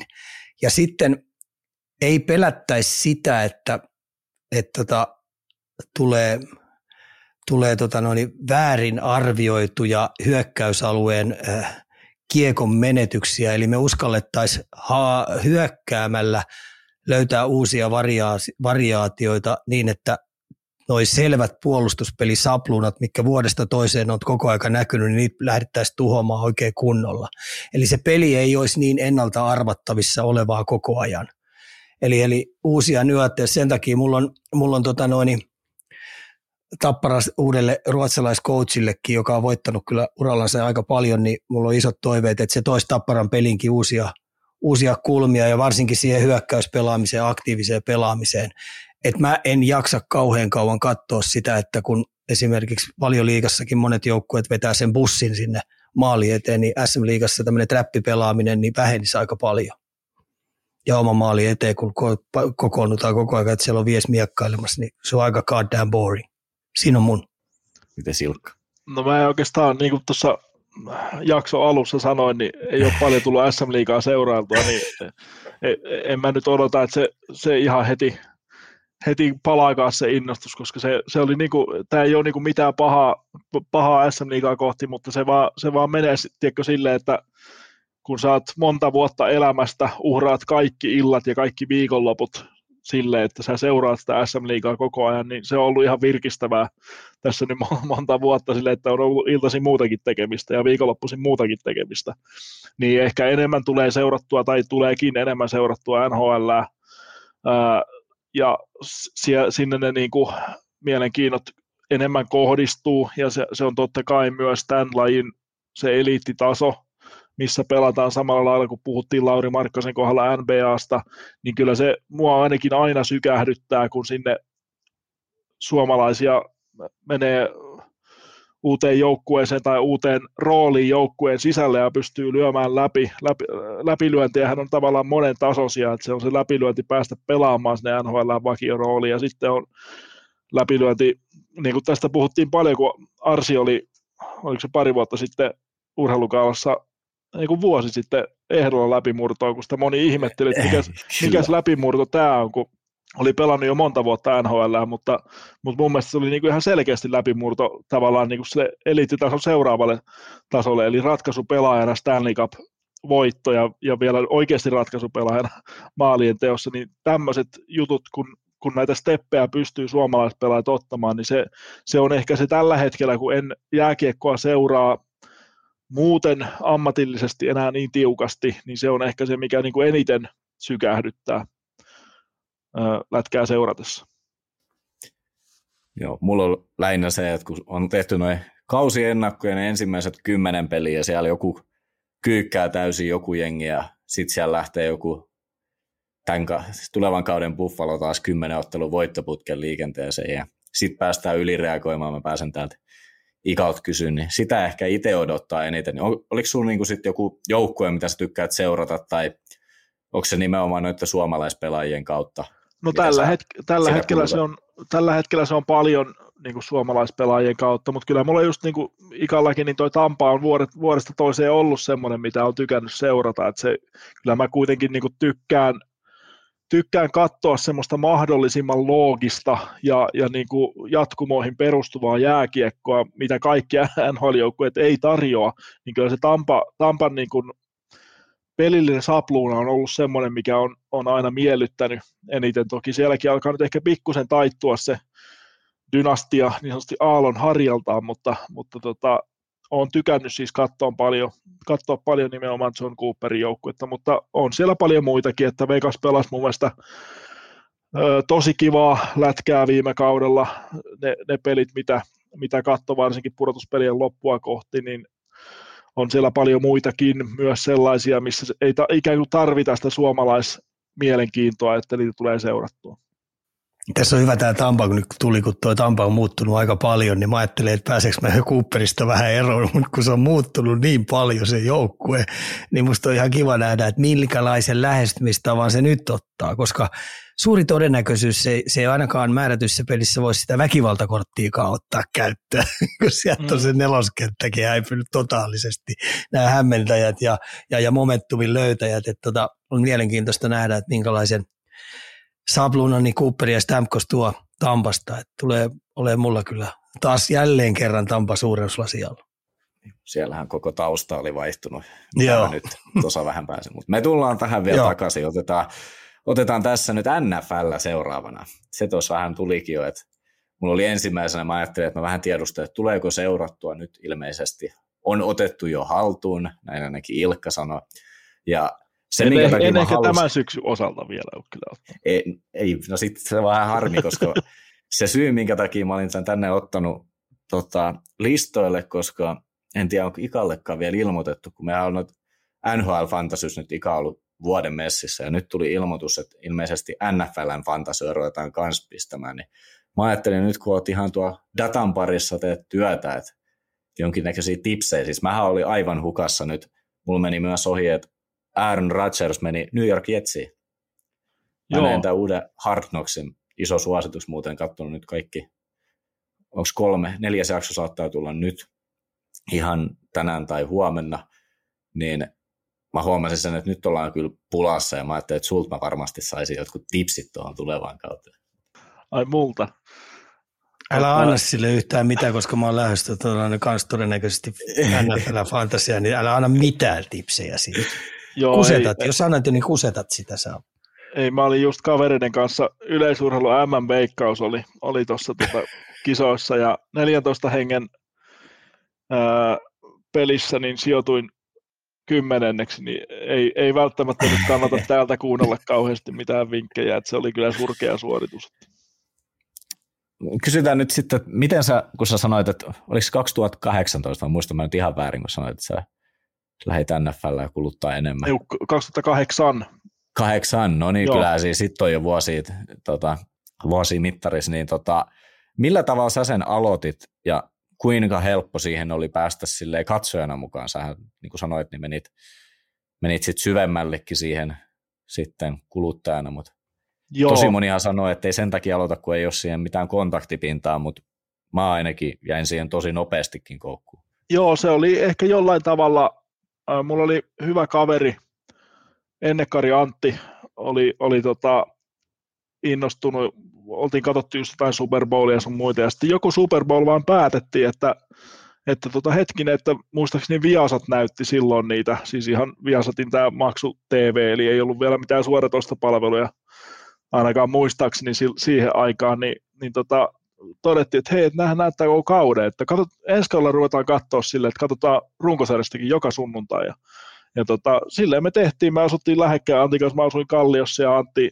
Antti asui tota, Punavuoressa silloin Helsingissä, niin joka sunnuntai jommankumman luo kello 20, ja silloin ei edes ollut Red Zonea vielä, eli, eli tota, katsottiin, eikä suomenkielisiä selostuksia muuta kuin ehkä Super Bowlista, niin katsottiin vaan siellä, vielä näytti yhden tai kaksi peliä aina kello 20 sunnuntaina, yhden tai kaksi peliä sitten tuossa niin 23-30 ikkunassa, ja sen lisäksi nämä kaikki Sunday Night Footballit, Monday Night Footballit, ja ka- kaikki nämä niin erikois, tai siis primetime-ottelut, niin tota, ruvettiin vaan katsoa ja, ja tota, englanninkielisestä selostuksesta ruvettiin vaan niin opettelee, että et varmaan vieläkin tulee, vaikka sitä nyt on 15 vuotta katsonut sitä sarjaa, niin varmaan vieläkin tulee aina välillä semmoisia tilanteita, että okei, että en tiennytkään, että tos, tässä pelissä on tämmöinen nyanssi tai, tai muuta vastaavaa, mutta varsinkin siinä aluksi, niin se oli semmoista, se oli tosi kiva, että oli niin kuin hyvä kaveri, joka kanssa tavallaan oppi, koska eihän sitä tietenkään itse pysty noteeraamaan kaikkea,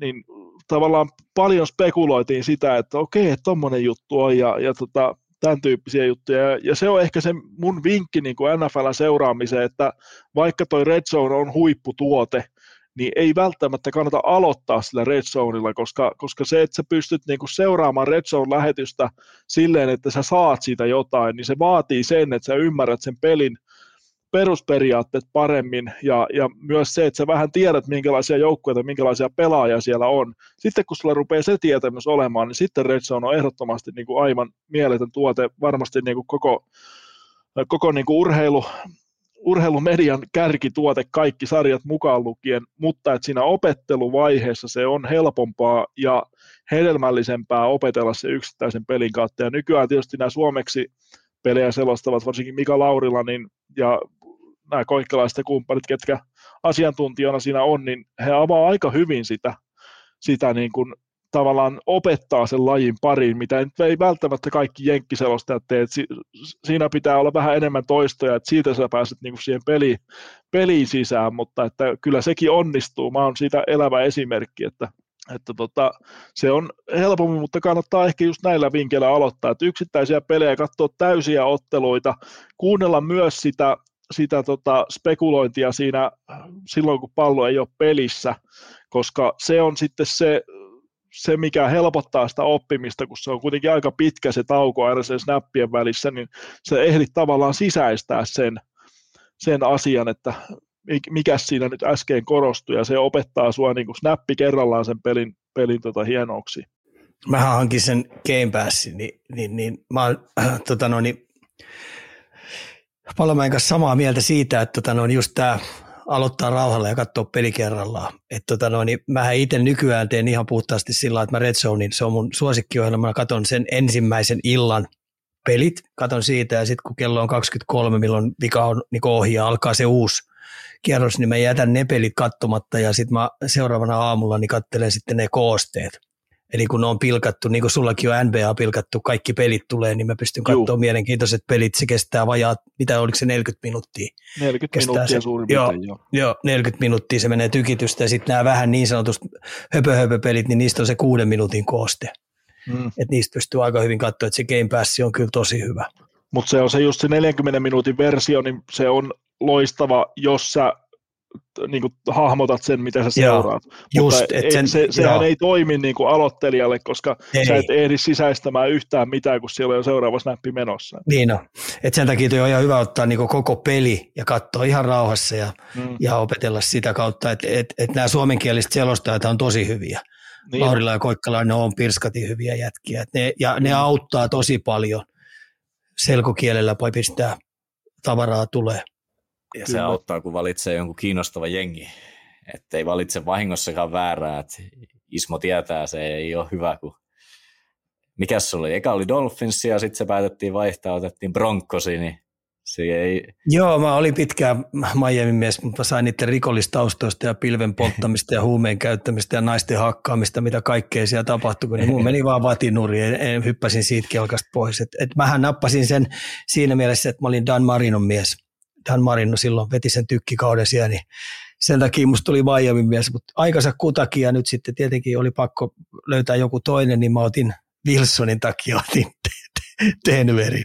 Tosin on myös Arsi ja Mikko pelaa siellä, niin ehkä sekin auttoi jollain tavalla. Mutta oli kyllä Valtteri ihan hyvä pointti, että jos, olisit, jos mä olisin 2008 vaikka päättänyt silloin, että mä rupean seuraamaan vaan Detroit Lionsin matseja, niin, niin ei, ei välttämättä ei. olisi tullut kauhean pitkäaikaista seuraajaa tähän lajiin. Oli sulla kuitenkin Megatronin aikaisia, mutta ei pudotuspeleihin menty. Se paino kuitenkin ennätyksiä. Toi, tota, Oletteko te kattonut muuten siis noin Hard Knocksit? Mä aloitin sitä kautta siis ja ihan koukkuun noiden tarinoiden kautta. Mä en ole muutamaan vuoteen kattonut. En ole, kun se rupesi vähän niin kuin toistaa, toistaa sille itseään se formaatti, niin en ole, en ole nyt jaksanut katsoa. Mutta tiedän kyllä, että esimerkiksi tämä Antti, joka on hyvä kaveri, on, se seuraa edelleen joka jakso aina heti, kun se tulee. Ja, ja, ja nyt toki, ei ole toistava. Niin, niin Yleensähän toki, siinä haetaan niiden ruki jotain tämmöisiä tuntemattomia se, että nouseeko ne, pääseekö ne jengiin vai ei. Mutta nyt kun siellä on toi Rodgersin siirtyminen sinne, niin siellä on vähän niin kuin noin isot starat siinä pääosassa, mikä Joo. on mun mielestä ihan mielekästäkin, kun mäkin olen monta kattonut. Ne on tosi hyviä. Et siinä on yksi reitti kanssa, miten voi aika nopeastikin jäädä lajin koukkuun, kun sä pääset niihin pelaajiin käsiksi, ja sen takia toi tuotehan on voittanut mitä joku urheilu 18 emmyä tai jotain vastaavaakin. Mm. Joo, siis ehdottomasti just näin, ja kaikki vain dokumentit ja kirjat ja kaikki, mitä, että esimerkiksi nyt kun mä rupesin sitä NBAta seuraamaan, niin mä oon tässä nyt viimeisen vuoden aikana katsonut aivan tolkuttoman määrä NBA-dokumentteja, lukenut NBA-kirjoja, kuunnellut NBA-kirjoja, että se niinku, kaikki se syventää sitä sun, sun niinku tietämystä siinä, että kun löydät vaan ne sulle sopivat kulutusmuodot, niin kyllä tässä maailmassa tietoa on. mun täytyy kerätä, hei, mun täytyy kerätä, mulla on koriskirjallisuutta täällä aika paljon. On Joo. Phil Jacksoni, Phil Jacksonin kirjoja, kaiken näköistä. Mä kerään sulle kuule, kun Joo. saat koriskirjallisuutta. Joo, kyllä Yliopisto hei kirjoja on paljon, yliopisto koriksesta paljon tavaraa. Mm. Joo, on mä se Phil Jacksoniltakin se Eleven Rings-kirja on, on lukenutkin. Että. Tiedättekö te, miten mä opettelin NFLn kärkipelaajat?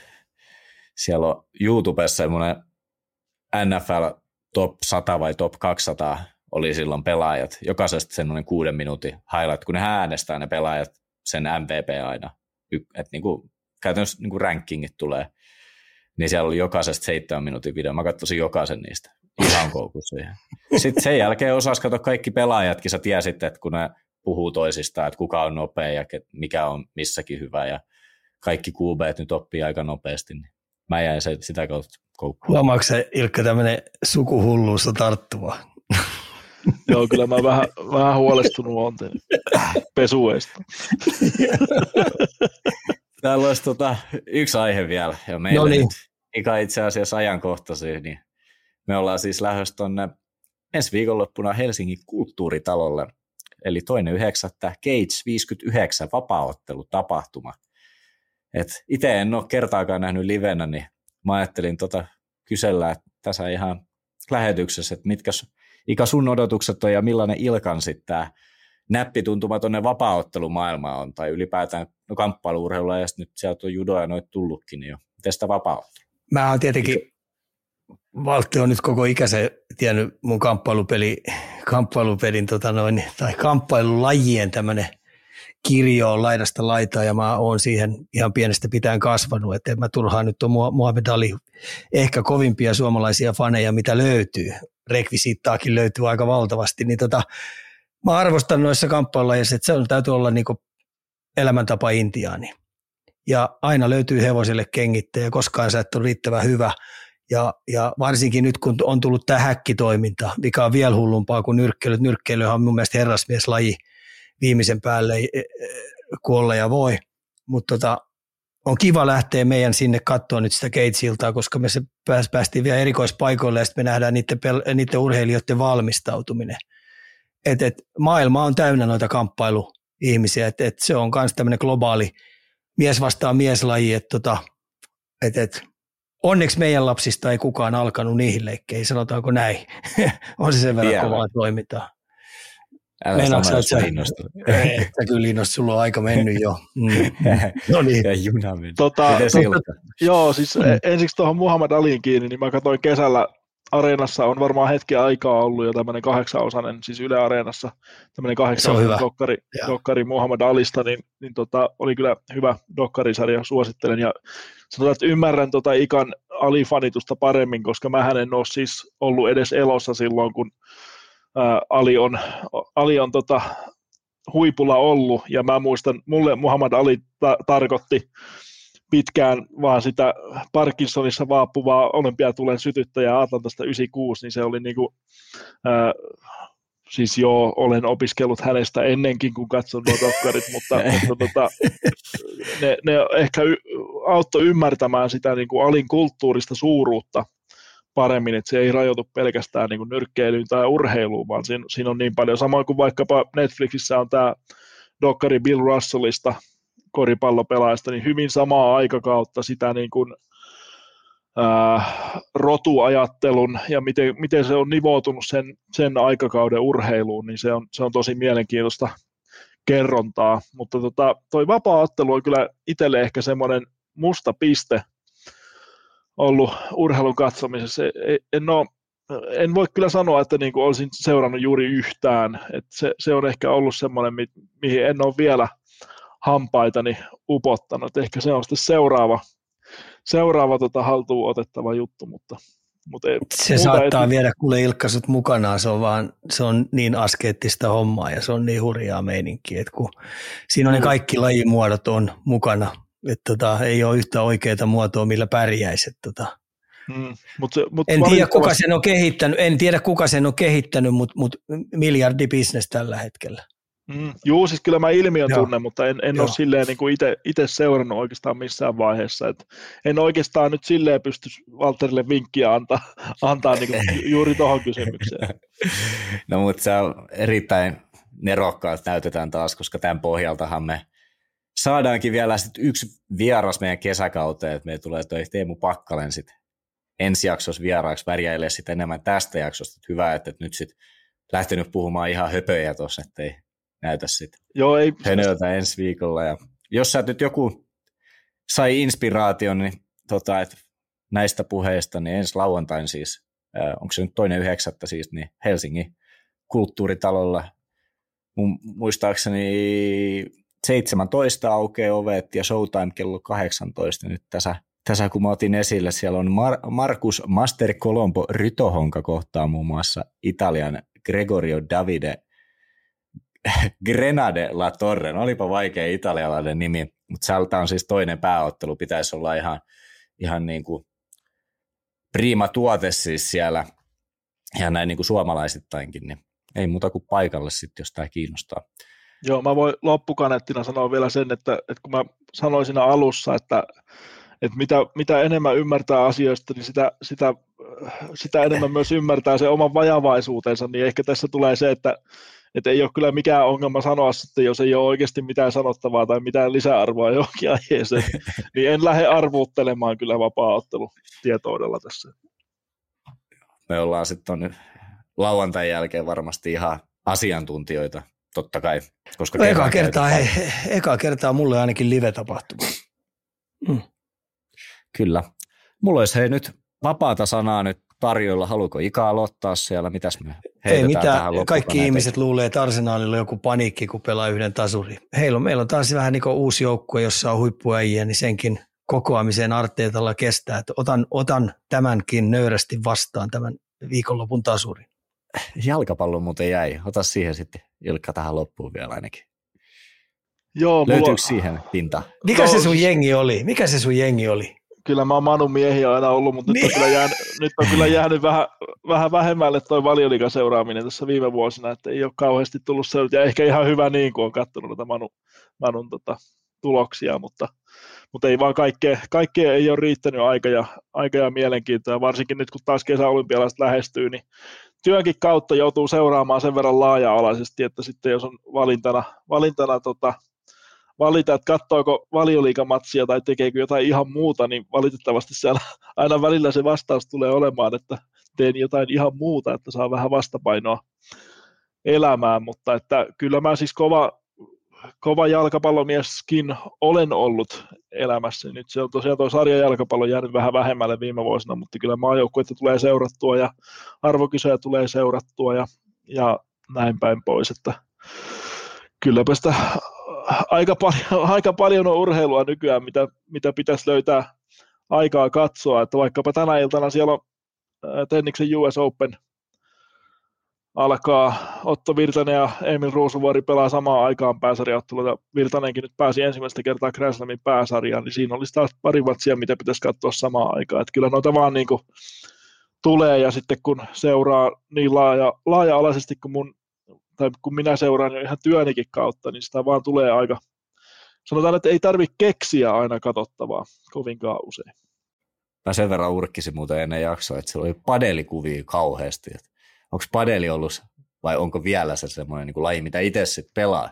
Mikä, mikä on niin kuin ykkönen? No joo, padeli, se on varmaan mun kovin urheilusaavutus, että mä olin tuossa 2022 kesällä Suomen Padel Rankingissa joku 600 jotain, että se, se, on, se on mun kova, kovin urheilu, siis siihen vaadittiin muistaakseni ka, kahden turnauksen pisteet, että se ei oikeasti ole, ei oikeasti ole niin kuin vielä, vielä mikään kauhean kova saavutus, mutta, mutta tota, joo, siis se, se oli, mutta mä vähän hurahdin siihen liikaakin, mulla on nyt ollut tämmöinen hermosto ylirasitustila tässä vaivoina reilu vuoden, että nyt ei ole oikein tämmöistä hikiliikuntaa saanut harrastaa tai ei ole ollut järkevää harrastaa nyt yli vuoteen, niin sillä, sillä nyt on padelikin vähän jäänyt, mutta sen takia rupesin pelaamaan golfia, kun se on, se on semmoinen harrastus, missä syke ei nouse ihan liikaa, mutta mä tiedän, että tuo Is, Ismo sitä tuolla jo virnuilee siihen malliin, että sieltä on jonkin verran tullut kuittia tästä mun uudesta harrastuksesta.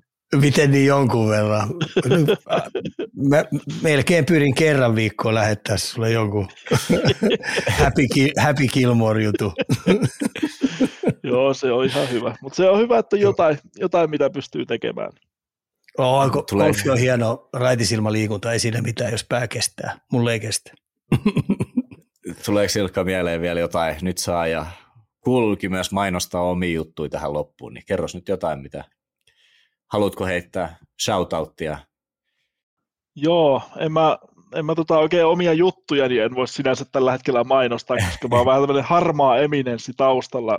Te, te, yritän auttaa vaan muita omissa töissään, mutta, mutta se, on, se jäi itse asiassa kesken vähän niistä, niistä tota Pariisin ää, mitalipotentiaaleista, ja ei niihin tarvitse mennäkään, otetaan ehkä joskus toiste sitten, mutta, tota, mutta siellä on paljon kuitenkin semmoisia lajeja, mitä suomalaiset ei varmasti paljon seuraa, jotka on sitten kisoja aikaa hyvinkin tapetilla, niin, niin suosittelen kyllä seuraamaan jo tätä niin kuin tietä kohti sitä olympiakesää, koska, koska se antaa tosi paljon siihen itse kisojen seuraamiselle lisäarvoa, kun vähän tietää, että, että monillehan kesäolympialaiset on vähän semmoinen näyteikkuna, että, että pääsee seuraamaan lajeja, mitä ei niin paljon seuraa, mutta että mä oon seurannut vaikkapa ihan työnkin puolesta purjehdusta tosi tarkkaan, niin sekin on niin kuin tosi kiehtova laji seurata sitten, kun sä rupeat sitä seuraamaan. Siellähän muun muassa Nakra 17 luokassa Sinem Kurtbey ja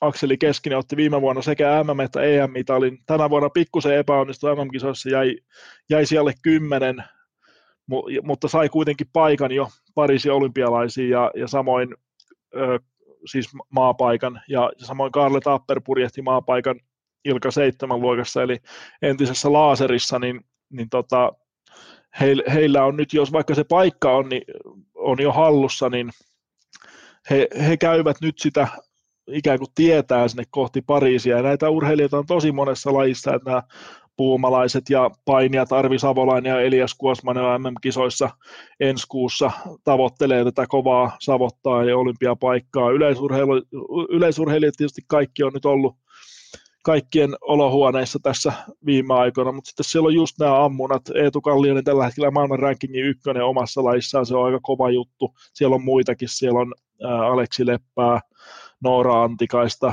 Konkari Satu Mäkelä Nummelaa kumppaneita ja, ja tota, tämän tyyppisiä. Sitten siellä on sellaisiakin, Sami Välimäki oli just Tsekissä Euroopan kiertoilla neljäs tai DP World Tourilla nykyään. Meillä on maantiepyöräilyssä varmaan tulee olympiapaikka joko Lotta Henttala tai Annina Ahtosalo luultavasti. Tenniksessä tietenkin tennis on niitä lajeja, joissa se olympiakisa ei välttämättä ole se niin kuin pääkilpailu siinä kalenterissa, mutta sielläkin on karsinat käynnissä, eli, eli Emil Ruusuvuori on, jos tänään menisi rankin kiinni, niin ottaisi paikan Pariisin olympialaisiin Harri Heliovaara nelinpelissä, ja se on myös niitä ison swingin lajeja sitten nelinpelistä, kun tenniksestä ruvetaan puhumaan samoin kuin golfi olympialaisissa, että, että siellä voi hyvin menestyä, jos pääsee kisoihin. Et, et paljon on seurattavaa tämmöistä niin mielenkiintoista suomalaisista jo matkalla, matkalla kohti sitä itse kisatapahtumaa vuoden päästä heinäkuussa. Et suosittelen tälleen niin kuin Ilkka Palomäkimäisesti sukeltamaan tämmöisiin uusiin lajeihin ja ottaa vähän niin kuin haltuun. Et ne antaa paljon, paljon uusia virikkeitä ja paljon uutta ajateltavaa. Koska mehän ollaan menestyshullu kansaa, niin on hyvä olla siinä menestyshullussa jo heti alusta asti mukana. Mm, se on just näin. Tuohon liittyen mä nyt yhden, en tiedä voiko sanoa tyhmän kysymyksen, mutta ei ainakaan itsestäänselvyys, niin miten siis esimerkiksi luettelit tuossa useat meidän urheilijoita, niin miten, miten niiden matkaa nyt sit pystyy sit seuraamaan? Otanko mä sieltä vaan etin heidän somekanavat ja rupean katselemaan niiden matkaa? Ei, eihän se, niin kuin tota, peruspulliainen varmaan edes huomaa, että menee jo purjehduskisat ohi siellä, joilla on oikeasti joku panos. Niin täytyykö no, sinne oikeasti sit sukeltaa kirjaimellisesti sinne No joo, tuossa to, to, se kaksi markkaa onkin, että, että jo, jos sä niin kuin haluat tuosta koko karsintakokonaisuudesta ää, päästä kärryille, niin sulla on tällä hetkellä varmaan yksi vaihtoehto. Soita mulle ja kysy. Et mä oon varmaan niin ainoa ihminen Suomessa, joka tuosta koko kokonaisuudesta on jollain tavalla kärryillä. Et se, se on tässä niin kuin, KK on kyllä tässä niin kuin Road to olympialaiset jutussaan epäonnistunut silleen, kun nämä karsinathan on lajiliittojen hallussa, ei, ei KOK on hallussa, niin niin monta lajia kuin olympiaohjelmassa on, niin niin monta eri karsintatapaa on, ja, ja, ja niistä on, ne ei niin oikeastaan mitenkään nivoudu toisiinsa, niin se seuraaminen on tosi ongelmallista niissä, ja sen takia mä esimerkiksi omassa Twitterissäni yritän tuoda esiin aina, kun näitä karsintakisoja on tu- tulossa, ja ja, tai mikä se on X nykyään, niin tota, yritän tuoda sitä, sitä tota, äh, pienempienkin lajien maailmaa aina vähän esiin sieltä, mutta, mutta tosiaan haastavaksi se on tehty näiden seuraaminen, ellei puhuta sitten tämmöistä yleisurheilun tyyppisestä lajista, mikä nyt on luontaisesti koko ajan esillä. Mutta eikö sä päivitä jonnekin sun juttuja aina noita urheilijoista, kun sä teet jotain juttuja? No joo, mä en ole nyt, nyt just kun mulla on ollut tämä... Vähän aika, niin mä arvasin. Niitä ylirasitustila on ollut päällä, niin joo. mä oon tehnyt vähän vähemmän noita viestintäjuttuja nyt, että mun työkuorma on vähän säädelty tässä ja, ja ydintyöt on, on hoidettu ensiksi, mutta, mutta tota, kyllä mä yritän niitä tavalla tai toisella aina. Et ennen, ennen Tokio me tehtiin aika kattavakin podcast-sarja, missä oli lopulta, en muista prosenttimäärää, mutta aika moni kisajoukkueesta oli käynyt meillä vieraana siinä matkalla kisoihin. Eli paras tapa, äh, niin ruvetkaa seuraamaan Twitteriä Ilkka Palomäkeä. Hmm. Niin, se on. Kyllä. Se on yksi tapa sieltä, ainakin. Sieltä, sieltä me se mainostus saatiin. Eikö, eikö KOK oli sit kansainvälinen olympiakomitea, eikö? Joo, joo, just näin. Joo, joo so, sorry. Tuossa vaan, niin mä ajattelin, että me... Joo, tulee ei... niin, itselleni itsestäänselvyytenä, mutta se, sekin on varmaan, varmaan niin kuin, ei ole kaikille selvää. Eli joo, kansainvälinen olympiakomitea siis omistaa olympialaisten brändin, ja he tekevät tämän, tämän niin kuin lajikohtaisen kilpailutapahtumien organisoinnin yhdessä sen kyseisen lajin kansainvälisen lajiliiton kanssa. Eli, eli käytännössä karsinnoista vastaa aina se kansa, kansainvälinen lajiliitto, ja he saa vaan KOKlta tämmöisen ikään kuin siunauksen sille, että miten se karsinta on järjestetty. Poikkeuksena itse asiassa on nyrkkeily, koska se kansainvälinen lajiliitto on niin sekaisin ja niin korruptoitunut, että KK otti se itse haltuunsa sen sen tota karsintajärjestelmän Ai, tekemistä. se muuten itse asiassa meitä tuossa unohtukin. Nyrkkeily. Otetaanko se tähän loppuun vielä? Mitä Helenius. nyrkkeilystä? Ai Helenius, no, joo siis. Herra jestas, no, on niin nyt... pinnalla kuin voi olla. No Helenius, tietenkin en jaksa millään uskoa, jos se on näin käynyt, niin kyllä on muninut itsensä ihan totaalisesti, mutta jotenkin mulla on niin vaikea uskoa, että tota, että tota, Helenius olisi vilunkipelillä lähtenyt tekemään, mutta kauhea, kauhea litsari oli kyllä sunnuntai, oliko se sunnuntai aamuna, kun se tuli? Eka Vai kerran lau- lauantai, lauantai aamu, sunnuntai, niin, niin, sunnuntai niin. aamuna eka kertaa mä taisin sen nähdä, mutta Joo. kyllä oli niinku ihan shokki. Shokki. Ja mun on niinku ihan oikeasti tosi vaikea uskoa, että minkä takia lähtisi pilaamaan tuommoisen maineen noin, noin iäkkäänä jollain tekemisellä. En tiedä. Mutta tota, erikoinen. Joo, mm. mulla kun en, en asiasta mm. lehtitietoja enempää tiedä, niin en, en oikeastaan halua sitä kommentoida. Joo. Niin no. No, katsotaan mihin toi... No, sieltä varmaan selvii, mutta onhan toi aina aikamoinen, no, niin kuin Ika sanoi, litsari, vähintään sillä niin kuin mainehaitta tulee ja pysyy, ei se koskaan lähde kokonaan pois, ja vaikka sieltä tulisikin, että joo, että se on virhe, tai vaikka kuin sanoisikin, että se on ollut mitä ne aina tainted supplement, supplement tai vastaavaa, niin vaikea tuosta on sitä, sitä mainehaittaa saada pois. Nämä on semmoinen doping-juttu, semmoinen, kun näitä on nähnyt, niin nämä on semmoisia karmeita, karmeita uutisia, kukaan, kaikki me, jotka urheilun kanssa ollaan vähemmän tai enemmän tekemisessä, niin, niin, niin se on aina semmoinen järjetön pettymys, kun niitä tulee. Et tota. Ei siinä kai muuta Ei. voi, voikaan edes sanoa. Ei. Aika loogistakin se on. Mutta joo. Mut joo, me ollaan mun, ainakin mun ennakkomuistiinpanojen mukaan, niin me ollaan maalissa. Ei kai tässä kummalle, kummallisempaa enää. Kiitetään tässä vaiheessa. Ensinnäkin Ilkkaa, hei hienoa, että tulit, niin kuin sanoit tuossa alkulähetyksessä ihan puolikuntoisena tänne hyvin. Vedettiin maaliin saakka tässä, kevyt kaksituntinen, vähän reilu ja Kiitos Ikaakki taas. Me. Joo, tässä pääsee suoraan seuraakin koripalloa, siellä on koripallot menossa. Näin no, on, niin. joo. Joo, hei kiitos mm. paljon, oli, oli Kiitoksia, mukava Heilkka. vähän väritellä ja muistella hienoja urheilulehden aikoja siinä samalla.